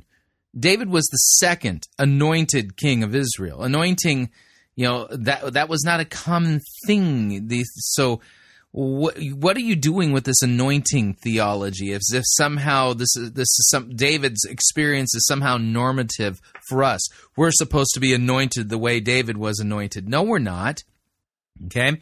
Um, yeah, you're kind of uh, doing something funky here, and your presuppositions are totally false. Natural to become supernatural, and the nominal to become phenomenal. Amen. Now, in our text, the Bible says that Jesse brought six sons towards and out before Samuel, and he even brought this guy named Shammah. And I'm going to show you in a moment that Shammah is not even a son. Uh, this is a flat-out lie. This guy has not done his homework. He doesn't know what he's talking about. Shammah is some kid, I don't know who he is, maybe a neighborhood kid, maybe some kid that just happened to wander by, but he shoves Shammah out there in front of Samuel and tries to pass him off as a son. I'll show you in a moment, he's not a son. Yeah, um, again, this is straight up false, inaccurate, wrong. Now, the meantime, he leaves his real son, David, out in the field, in the out in the wilderness, attending to the sheep. Why would he want to anoint a young man that's not even his own son and allow his son to stay in the wilderness? I want to read to you something else. I want you to see this. First Chronicles two, verse thirteen through fifteen. We're going to look at the sons of Jesse. Jesse begot Eliab, the firstborn, Abinadab the second, Shimeah the third, Nathaniel the fourth, Radai the fifth, Ozem the sixth, and David the seventh. You don't see Shammah in that crowd. Mm, well, actually, you do. And if you know Hebrew, uh, this becomes very apparent. But let's take a look at what's going on here. We're going to start with First Samuel sixteen. If you have your Bible, open up to First Samuel sixteen. We're going to pay attention to the order very carefully here. First Samuel sixteen, and we're going to start with um, verse six. When they came, he looked at Eliab, this would be the firstborn son of Jesse, and thought, surely the Lord's anointed is before him. But the Lord said to Samuel, do not look on his appearance or on his on, on the height of his stature, because I have rejected him. For the Lord sees not as man sees. Man looks on the outward appearance, but the Lord looks on the heart. That's going to be that's going to come into play here. Okay, very shortly here. Keep in mind, the Lord looks on the what? The heart. Then Jesse called Abinadab, made him pass before Samuel, and said, neither has the Lord chosen this one. Then Jesse made Shammah pass by and said, neither has the Lord chosen this one. So what's the order? Eliab, Abinadab, Shammah. That's your order. Firstborn, secondborn, thirdborn. Now let's do our cross-reference work with uh, First Chronicles chapter two. First Chronicles chapter two, and we're going to start with verse thirteen. Jesse fathered Eliab, his firstborn, Abinadab the second, Shimeah the third, uh-huh, Nath- uh, Nathaniel the fourth, Radai the fifth, Ozem and uh, the sixth, David the seventh. Okay, so where does Shimeah fall? Third. So in the uh, the first Samuel text, Shammah is third. In the uh, First Chronicles text, Shimeah is third. Well, if you have something, you know, like a good Bible dictionary, you could do a little bit of work here and try to figure out what's going on. Well, what is going on? If you don't read Hebrew, yeah, you you you might be a little bit confused. So I'm reading from the Baker Encyclopedia of the Bible, Volume two. Okay? The Baker Encyclopedia of the Bible, Volume two by Walter A. Elwell. This is a fantastic, good Bible encyclopedia. If you want to study Scripture, sometimes you need to be, have good tools. Um, you know, and Baker has put this out, and it's a good tool. And let me read to you when we look up Shimeah in the Baker Bible Encyclopedia. Shimeah, an alternate name for Shammah, Jesse's third son in First Chronicles two. thirteen and twenty, verse seven. David's son born to him by Bathsheba during his reign in Jerusalem. That's another guy. So um, you, you get what's going on here. It's real simple, okay? It, it, my name is Chris, okay? But if you look at my birth certificate, it says Christopher, okay? Well, which is it? The answer is both. yeah, it's yes, both, okay? Shimeah, Shammah, it's like Chris and Christopher. That's how this works in Hebrew. And oftentimes, you know, you'll get somebody's formal name and then the name they go by, uh, you know, from day to day. So just because people call me Chris doesn't mean my name isn't Christopher or that Christopher is actually somebody other than me. You get what I'm saying? And that's what's going on here. And the order is the same. Eliab, Abinadab, Shammah, or Shimeah. It's the, it's the same order. Shimeah, Shammah, same person. One's more formal. One's a little bit, you know, kind of day-to-day. That's how this works. It's just that simple. And so everything that Ray Kirkland says from this point forward is based upon false information, and he has not done his Bible study. He hasn't checked with the commentaries. He hasn't checked with the biblical tools out there to try to explain this, and I don't think he really even knows Hebrew. Mm-hmm. So let's continue, because it's going to get outrageous from about this point forward. So with this false information, he's now going, he's going to hunt throughout the Bible to see if he can fill in some of the gaps. What's going on here? Why would Jesse put forward some kid named Shammah who isn't even his son? There's got to be some explanation, and he's going to find one, and you might want to hang on to your hats because it's a doozer. Okay, but earlier we saw that he pushed Shammah out there to try to get an anointing on him. There's something here. Now, the next scripture says in First Chronicles two, verse sixteen, now their sisters were Zeruiah and Abigail. David's sisters were Zeruiah and Abigail. Everybody say Zeruiah and Abigail. Yes, both of which are common names for women at this time. Common. That's going to be on your test. That's going to be on your test. Now, I want to go kind of like Brittany and Heather, you know, these are common names. To the next slide, and look at this. I want to go through these. We know that in the Old Testament, whenever a name is brought out, that that name represents, uh, has a meaning to it. Now, what he's going to do here is ignoring what the text in First Samuel says. Let me read it again, okay? This is what the Lord says, okay? Do not look on his appearance, First Samuel sixteen, verse seven, or on his, on the height of his stature, because I have rejected him. For Yahweh sees not as man sees. Man looks on the outward appearance, but Yahweh, the Lord, looks on the heart. Why is the reason why the Lord has rejected Eliab? Well, he's looked into his heart. How about Abinadab? He's looked into his heart. How about Shammah? He's looked into his heart. That's why God has rejected him. But what Ray Kirkland is going to do here is basically kind of like a, uh, well, a Hebrew uh, dictionary fast one, if you would, to kind of miss the whole point because, oh, he's he's he's discovered something that ain't nobody else discovered before. And so he's going to find the real reason why God has rejected Eliab and Abinadab and Shammah. The real reason is because of their names. yeah, uh-huh, that's what he's going to say. Hang on. There's a meaning to these names. So I took a few moments, and I'm going to take it with you tonight, to quickly go through the names of these sons and see what it was that the prophet rejected, that the Spirit of the Lord rejected. He rejected Eliab, the firstborn. Eliab means, my God is my father. In other words, this is a profession of religion. It's where somebody says, I'm I'm a Christian, I'm I'm religious. No, the reason why God rejected Eliab is because he could see into his heart. It had nothing to do with how he was named. And Eliab does not represent some spirit of religion. You're totally making that up. Yeah, for Eliab to say, God is my father, that's a confession of faith.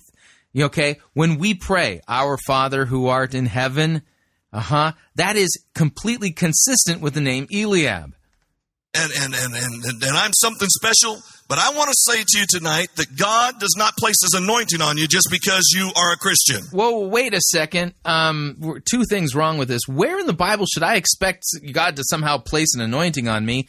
And two, um, why wouldn't he do it just because I'm a Christian? Where does the Bible teach this theology at all? You know what I'm saying? All of the details kind of matter here. No, hear what I'm saying. You you can be real religious. You can play religious. You can have a big Bible and a big cross, but that doesn't mean you're anointed. I've been to a lot of places where they look good, but they don't carry the goods. Amen. Abinadab means my father is noble. My father is noble. In other words, you're not going to get in on who your daddy is. Just because your daddy is somebody special, just because your daddy's noble, it doesn't have anything. I don't. Yeah, Abinadab's name had nothing to do with why God rejected him. The text says that God rejected him because he can see into his heart. I don't care how rich your heritage is, it does not mean anything. God does not have grandchildren. Amen. We each and every one have to be a son connected to God. Each and every one of us have to relate to God. And so you can't ride in on your daddy's anointing. You, okay, you can't write in on your mama's anointing. Where does it say that Jesse had an anointing? It doesn't say that at all. Hmm. Yeah, the only two men who were, quote-unquote, anointed at this time, Saul and David. Everyone else? Yeah, no. Why should we expect some kind of universal anointing that God's going to give us along the lines of, you know, David? You know, David was anointed, therefore God wants to anoint you too. Which text says that? Anointing either. Okay, so that's what he's talking about. You're not going to get in on your family heritage. Just because your grandma and your granddad and you're five generations deep in whatever does not mean that you're carrying an anointing. Shimea means astonishment. Just because something's astonishing does not mean that it's anointed. I've been just was on the reservation, and I've seen medicine men do some things that would blow your mind. Yeah, this is, again, total nonsense. These insights that he's giving don't give us any real insight as to what's going on in the text because God himself made it clear. Why did he reject those guys? Because he could see into their heart. I can show you pictures in my iPad of a witch that my wife took a picture of her in Venice floating about six, three, four foot off the ground, just levitating, just sitting there. Lev- That's astonishing, but it doesn't mean it's anointed. Witches can do all kind of things. Mediums can do all kind of things. But just because it's astonishing doesn't mean it's anointed. Nathaniel means given of God. And just because you're gifted, just because you're talented, just because you can do something wonderfully, it doesn't mean you're anointed. Amen. Michael Jordan was not anointed. Again, your theology and presuppositions regarding some kind of, you know, God wanting to anoint a whole bunch of people, false. Now, see, some of you said, well, yes, he was. No, he wasn't. He was gifted. Amen. Wow. Elvis, I'm going to go I'm gonna go deep here. Elvis was not anointed either. Tough crowd. Radai means to rule or have dominion. Just because you're in charge, just because somebody puts a sticker on you says El Pastor, doesn't mean you're anointed. Just because you have a title does not mean that you have an anointing. Ozium meant to be strong. There's a lot of people that are strong financially or strong politically or strong uh, in, in all kind of different ways. But just because you have a, a strength does not mean that you have an anointing. Amen. David means my beloved, but Jesse was not even going to present him before Samuel. So why was it then? Why was it that... Yeah, why was it? Because Scripture doesn't even say any of the stuff you're about to say. You're just making it up because you didn't pay attention to the fact that Shammah and Shimea, basically it's the same name. One's more formal, the other's kind of day-to-day. Yeah, kind of like Chris and Christopher, you know? Jesse would bring out six sons and try to fake another. He brought out the Christian, the noble. Again, total nonsense. The astonishing, the gifted, the ruler, and the strong.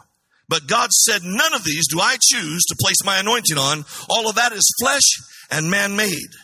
I'm not placing... Yeah, God didn't say that. You're putting words in God's mouth, which is blasphemy. My anointing on that. And then he's even brought out the neighborhood kid and tried to run him by... What? No, he didn't bring out the neighborhood kid. You are absolutely wrong on this. Would have happened if the neighborhood kid would have got selected. Why would you as a father take some kid and put him out there and leave your own son out there in the field? Why is Jesse so ashamed of his son David? What is it that concerns him so much about David?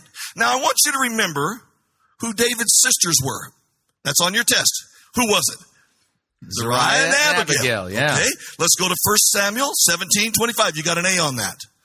You did good. And look at this scripture. It says, this Amasa was the son of a man whose name was Jithra, an Israelite who had gone into Abigail, the daughter of Nahash, the sister of Zeruiah, Joab's mother. Ah, you missed it. Abigail was who? David's sister. No, actually, this Abigail is not David's sister. If this were David's sister, it would say David's sister. But because it goes through such great lengths to explain which Abigail this is, we can say with certainty that it isn't um, the Abigail who is um, David's sister. You get what I'm saying? And by the way, Abigail and Zeruiah, pretty common names for women back then. Pretty common. So, I mean, it's not uncommon for households, to ha- even in America, to have girls that have the same name. How can that be? Well, there's popular names at different times. Just look them up on the internet. She was the daughter of who? Nahash. Yeah, that's right. David's David's sister Abigail and David's sister Zeruiah, who was their father? Answer, Jesse. That's who their father was. Uh-oh. Wait a minute. Wait a minute. David is Jesse's boy. Zeruiah and Abigail are David's sisters, but Zeruiah and Abigail are not Jesse's daughters. Wrong. You are totally abusing texts here. Hmm. That means we have the same mama, or they couldn't be brothers and sisters. That means they have different daddies. Okay, we're going somewhere. You're going to catch on in a moment. So I looked up old Nahash. Nahash is the daddy. Nahash means shining serpent or snake. So the reason that that Jesse did not want David to be selected was because he didn't want Nahash to be reminded he had been sleeping with his wife. It's ugly, but it's true. No, it's not. It's ugly, and it's a flat-out lie. By the way, the text regarding Nahash and uh, Abigail and Zeruiah is in Second Samuel. Second Samuel. Uh-huh. We're far down the timeline at this point. Far down. Yeah, and, and the text itself makes it very clear we're talking about Abigail and Zeruiah, the daughters of Nahash, not the daughters of Jesse. If they were the daughters of Jesse, it would have said so. What this guy is doing at this point is literally, you know, kind of millennia now, oh, you know, after the fact, slaughtering the character of Jesse. I mean, this is nothing more. This is nothing less than flat out slander against David's father Jesse at this point. Jesse had been fooling around with Missus Snake. And Jesse didn't want no bad voodoo coming back on him. And no texts say this. Because one of these days is going to find out that David was not the daughter of Jesse's real wife, but the, the, the son, excuse me, of Jesse's real wife, but the son of another man's wife. So you're claiming that Jesse's mother was actually married to Nahash, which text says it. There's no texts that say this. You are totally making this up. He didn't want to be reminded. Listen to me now. He is a Jewish man. He has dark hair. Dark. How many of you know Jews have dark hair and dark eyes? But they don't all have dark hair and dark eyes. I know many people who are Jewish. Some of the people I know who are Jewish, are they actually have fair skin and blue eyes. Yeah, and I know some, I actually know one gentleman who's Jewish who has red hair. So what you're saying is patently false. To somehow make some blanket statement saying all Jews are have brown eyes, brown hair, and brown skin, that's not actually true at all. David had red hair and blue eyes. And it- yeah, it doesn't say blue eyes. It says his eyes were beautiful or bright, but it doesn't say they were blue. He looked just like another man's wife. That's why David later wrote, "Behold, I was brought forth in iniquity, and in sin my mother did conceive me." Yeah, no, that's not why David wrote that. He wrote that because every human being is born dead in trespasses and sins. What you're doing here is literally blasphemously slandering Jesse, the father of David. See, it's not a sin if you're married. Yeah, by the way, this makes David completely illegitimate. Mm-hmm. I'm talking to you about something. There's some stuff going on in the background right here that is causing an anointing and a destiny to be challenged. There's something that's happened here that's causing a, a, a, dominion, a d- d- dynamic to happen, and Jesse is willing to forfeit the anointing on his family to change the destiny of a nation because of his past sins. All of which you fabricated whole cloth and twisted God's word in order to talk about them. He doesn't want anybody to know about what he's been fooling around with. And I have to say to you tonight that I believe there's people in this church that don't believe that you can be anointed because of some past sin. That you- mm, um, which passage says that we as Christians are supposed to receive an anointing? You don't want anybody to find out about. Did I get too close?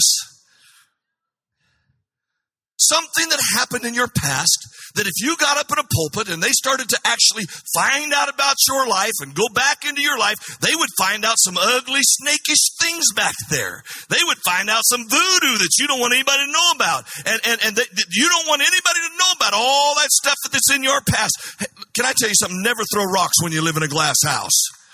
Okay? And so here he is, and I want to say to you, even though all of that ugly stuff's there, God says, go out there and get him because that's the one I want. God says, go out and get him as if he's talking about you? Where in the scriptures are we supposed to, from, you know, by learning about David's anointing, believe that God's going to somehow come out and find us and call us to give us some special destiny of, uh, anointing that's going to change the course of a nation? This, the Bible's not about us. The Bible's about Christ. And David in the Old Testament is one of the major pillars typologically of Jesus.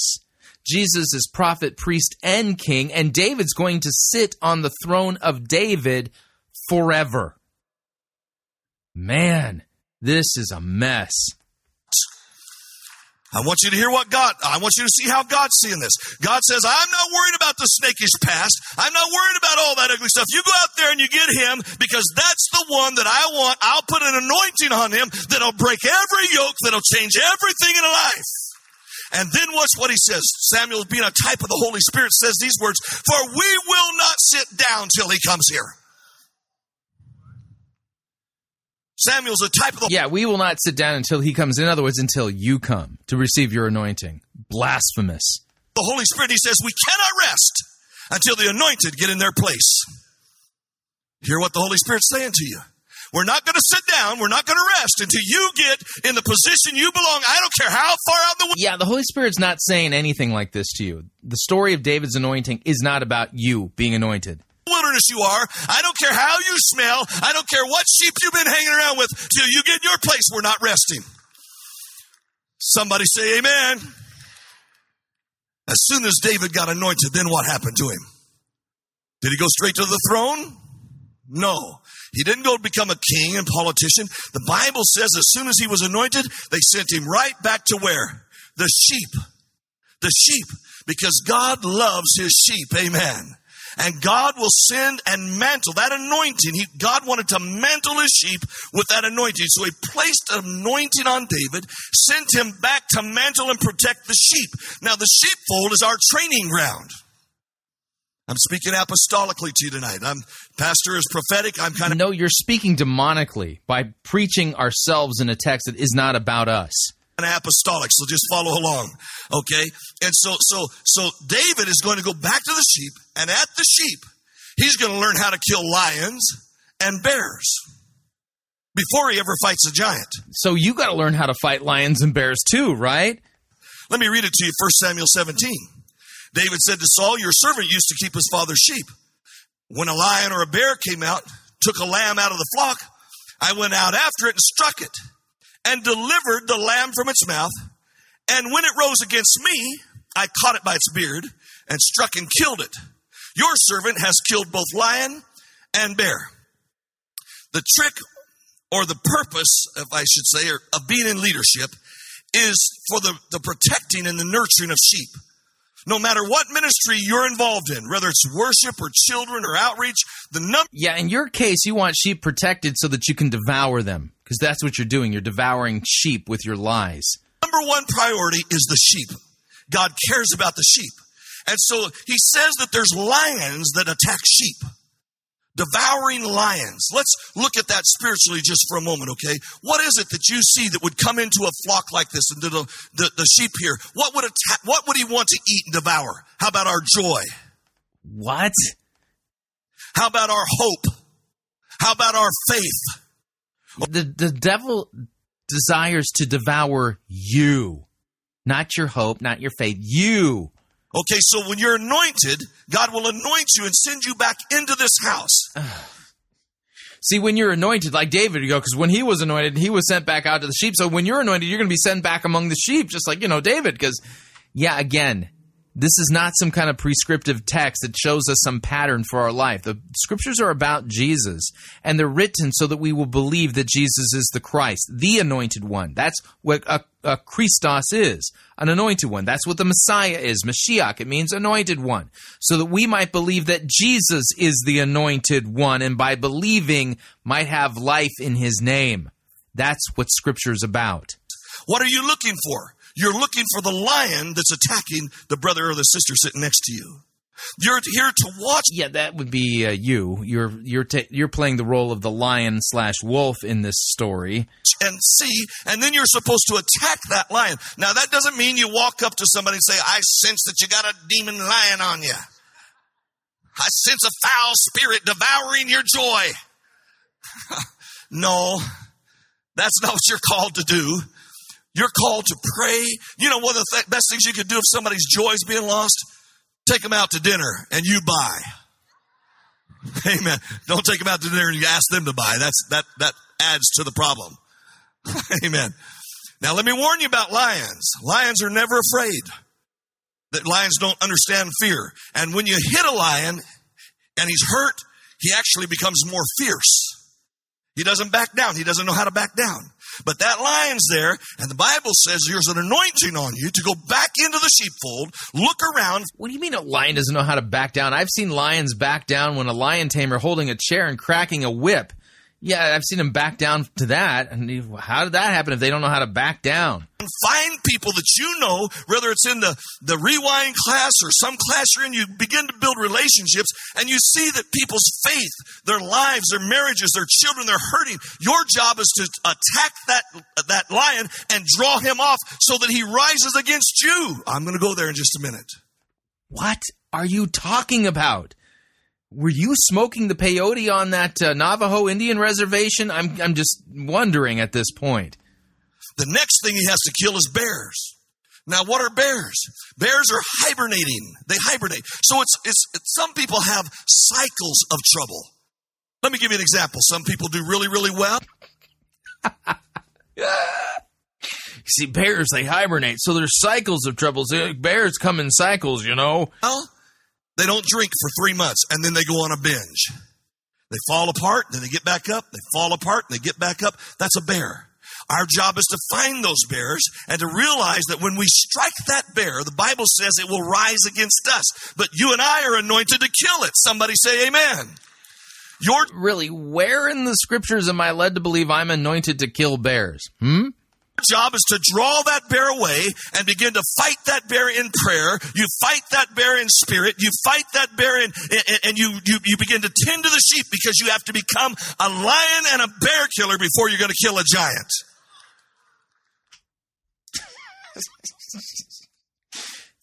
This is just gone to absurdity at this point. Why? Because he's utterly clueless that the Bible's about Jesus. It's not about you. So, so as you're in a church like this, you may not be in the pulpit, you may not be the guy speaking, but you have a responsibility to look around and see when people are hurting, when they're cycling in life, and when you see it starting to happen. There's this one young girl I was pastoring her years ago, and she was, she, you could always see the cycle begin to happen, because suddenly she would start wearing more and more makeup. Suddenly her dresses would get shorter and shorter.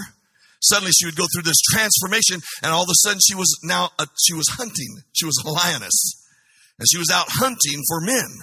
And so she would go through this process where she couldn't get free. So whenever I spotted that on her, I began to draw close and begin to help her fight that lion, fight that bear. Amen. I began to work with her and develop her and strengthen her. Eventually, she became a great woman and ended up being a pastor's wife. Amen. And did, did you did you have any unhealthy soul ties with her? I mean, you know, Terry Savelle Foy might have something to say to you about that. Did a great job for God, but you have to learn how to reach in there and fight. And then one of these days, we're going to have to fight giants. Amen. How many of you know? No, you don't. No one's calling us. The Bible's not calling you to fight bears, lions, or giants. Nope. Christ has done all of that for you. Well, this country has a lot of giants. We got a lot of things we need to be fighting, but I won't spend the time to list all of those tonight. I just want to say to you, the anointing breaks off the yoke. Amen. And mm, yeah, that anointing breaks off the yoke. Where again uh, does the Bible talk about that? Hmm. And we are anointed tonight to break the yoke. There's a supernatural power that comes on us. And sometimes the devil will try to tell you you can't have it because of some past failure. The devil will come and try to lie to you and say, look who you are, look what you are, and try to put you down and get you to focus on self rather than on him. Amen. And so sometimes you get all caught up and you begin to miss what God has for you. But I want to tell you there's an anointing that will set you free and set others free tonight. Amen. God, let me, I just feel like I need to shift gears for just a moment. There's somebody in the house the Lord's speaking to tonight. Listen, Elijah was anointed to be God's prophet.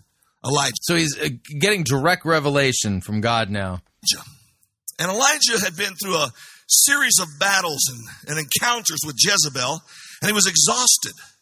So the Bible teaches us that he went up to a broom bush tree uh, and he got under this tree, and God put him to sleep. And then God woke him up and had an angel feed him some pancakes. That's awesome, man. That right there is awesome. Amen. Then God put him back to sleep. Then God woke him up again, fed him some more pancakes. And the second round of pancakes would last him for forty days. How many of you know he had a bloated belly? That's a lot of pancakes if they last for forty days. But he, there he was. And so when he got all done with this, God says, now I want you to go down and anoint a new king, Hazael. And I want you to go down and I want you to anoint a, Elisha to be a prophet in your place. Now, Elisha is just a guy out plowing a field. You have to remember, in those days, the prophet, the anointing only came on one person at a time. Okay, so Elijah had it. Nobody else had it. In here, we all get to have some. Amen. But in those days, it was different. So Elisha, he's out there. He's plowing behind twelve yoke of oxen. How many of you know that's a bummer job? Every day, you're looking at the rear end of an ox.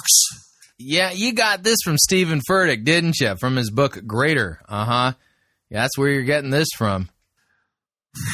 That gets old. You're stepping over dirt clods. You're moving along and all that. And so here he is. He's out there in the dust, plowing behind his ox. He's working. And suddenly the Elijah walks up, throws his mantle over him. He feels the power of God rip down through him and back out. And woo! He says, "My, I love it, man. Let me go home and kiss my mama goodbye. I'm going to come and follow you."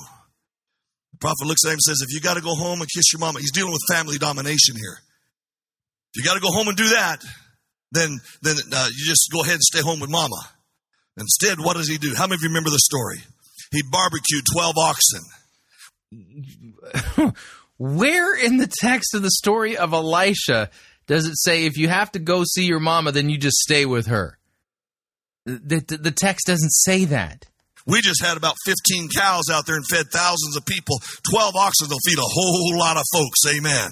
He barbecued all twelve oxen, and he came and he began to follow Elijah. The reason he did that, he burned every bridge. He wasn't going back for nothing. And so he was... Yeah, again, you got this narcissistic reading of that story from Stephen Furtick. He was making sure he was going to follow it. So later on in the story, he's been a disciple of Elijah. And Elijah is there, and Elijah asks him, what can I do for you?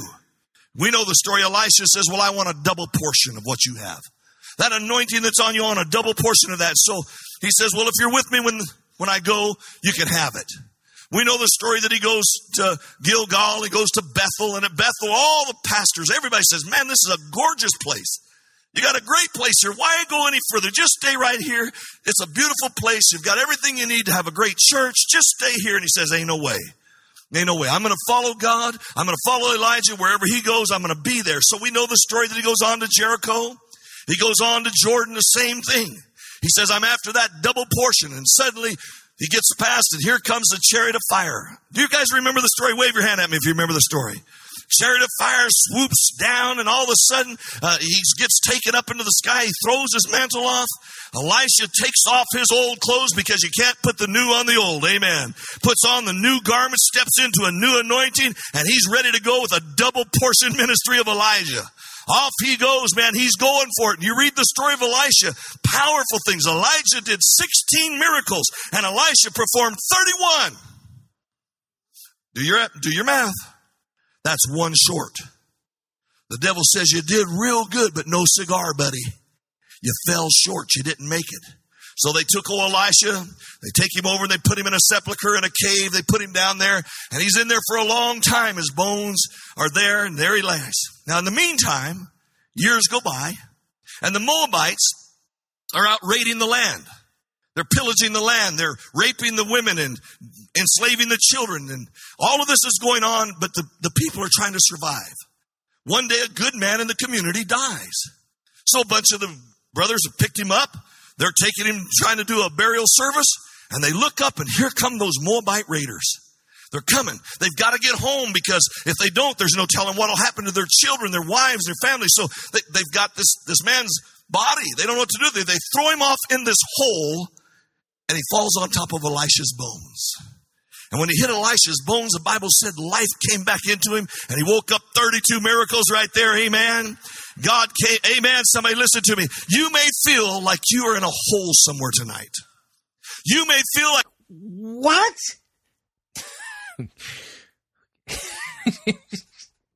So, because they threw this poor guy's body into a hole, and then God resurrected him because he touched Elijah's bones. You might feel like you're in a hole tonight, and you know, and God's just throwing you on Elisha's bones, man. And you gotta, you know, oh man, this is absurd. Yeah, and what's causing all of this? Because you think the Bible's about you. It's not. It's about Jesus and what he's done for you. Like you're an old bag of bones tonight, but there's an anointing that still rests in you. God's not done with you yet, my friend. Amen. God's not done with you. I don't care what the devil's telling you. I don't care what he's saying about your past, your mama, what you've done, what horrible things have happened. God's not finished with you. I don't care what hole you feel like you're in, what pit you feel like you're in. God has a plan, and his anointing will break every yoke. It will set you free. God will do something in your life. You've, amen. Somebody shout amen. Yeah, if I shouted amen, I would have to repent. I can't say amen to any of this. It's false. Hallelujah. Now, if it had been left up to old Jesse, the world would have been different. Amen. The world would have been different. Jesus is supposed to come out of the line of David.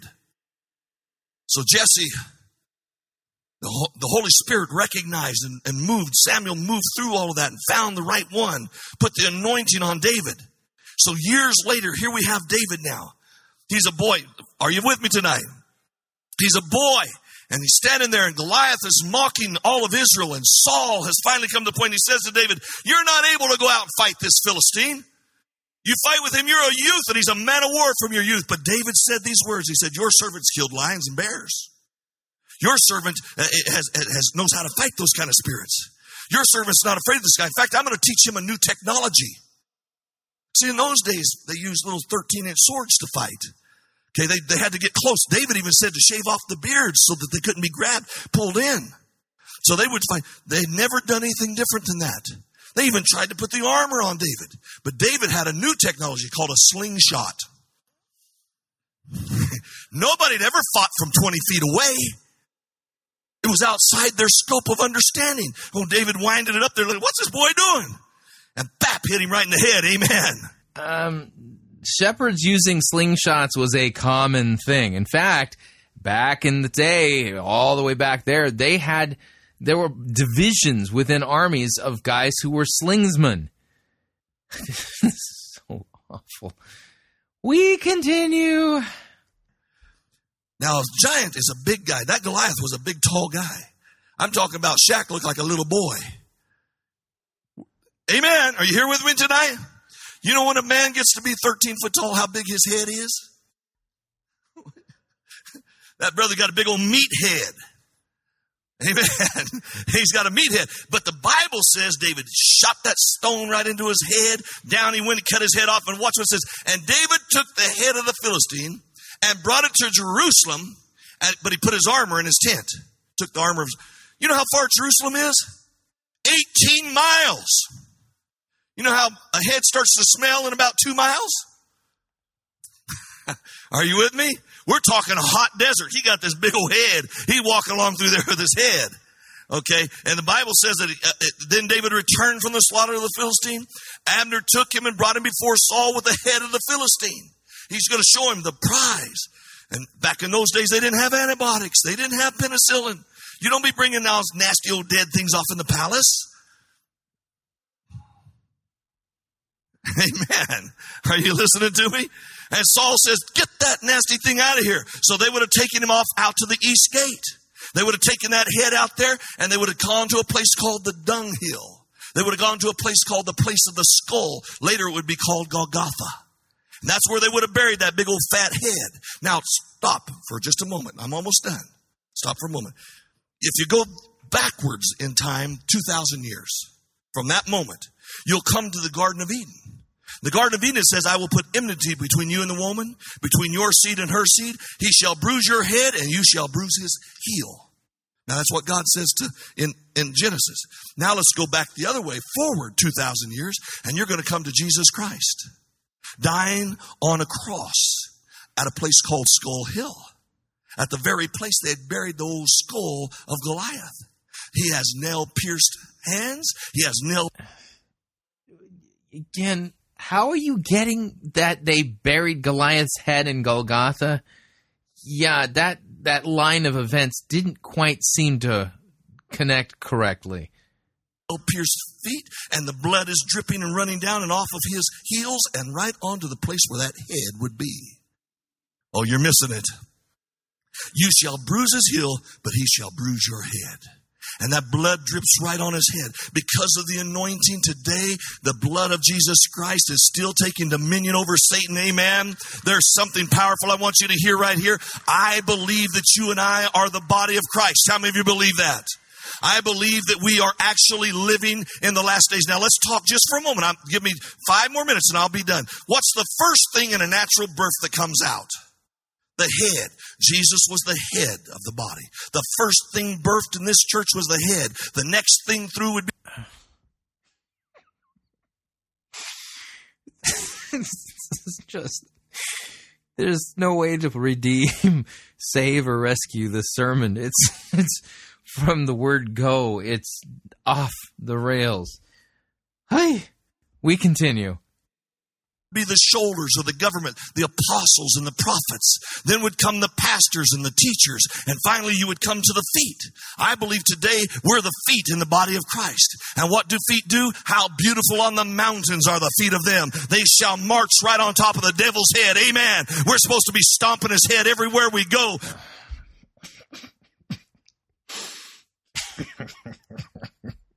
We're supposed to be taking territory. We're supposed to be fighting. Amen. Somebody say amen. There's not a giant that can stand before us. We're a people that are anointed to kill lions and bears in the sheepfold. We're supposed to reach out and take those lions and bears away from our children, away from our families. Amen. There's not a curse that the devil can put on us. We're a blessed people. Curses last at... Notice who he's preaching about. Himself, not Jesus. At the maximum ten years, but a blessing lasts a thousand. Amen. And we're a blessed people. We're a godly people. Somebody shout amen. Oh, no, you didn't say amen loud enough. Say it again. God wants to anoint you. There's a harvest that's ready. We was just out there and saw thousands of Navajo people standing there ready. There's a harvest that's ready. God needs his army to rise up. God needs some people that will go out and fight lions and bears and eventually giants. The Bible says it shall come to pass in the last day, says God. I'll pour out my spirit. Your sons and your daughters shall prophesy. Your young men shall see visions. Yeah, that's from the prophet Joel. That was fulfilled on the day of Pentecost. Visions. Your old men shall dream dreams. And on my men servants, my maid servants, I'll pour out my spirit. And those, amen. You and I live in the day where God's getting ready to do mighty and miraculous miracles. God's getting ready to do awesome, incredible things. We just recently prayed for a boy. His bones were crushed in his foot. The bones were literally coming out of the skin. But when we prayed, the bones retracted and the heel, the foot healed. And God did a miracle. Our God is a miracle worker. Amen. Yeah, I'd like to see the medical records for that. Yeah. Our God is still healing blind eyes and deaf ears. Our God is still setting the captive free. Our God is still alive. Amen. And he's raising up an army in this last days.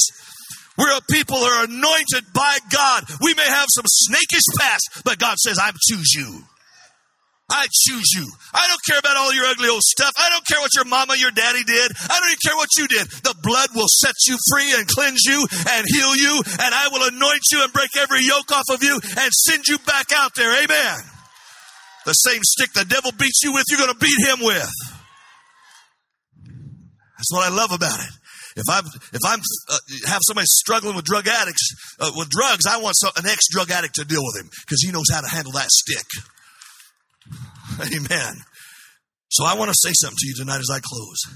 I feel that there's some of you in here that's kind of given up. Uh, yeah, I gave up on the sermon a long time ago. That's what the Lord told me when I was praying about what to, to deliver. You've, you've kind of given up. You're looking and you're saying, if they were to check my past, if anybody was to examine my past, they would see I'm not all that. Listen, it's not about you. It's about Jesus in you. Amen. Or you in Jesus. Amen. That's a better way to say it.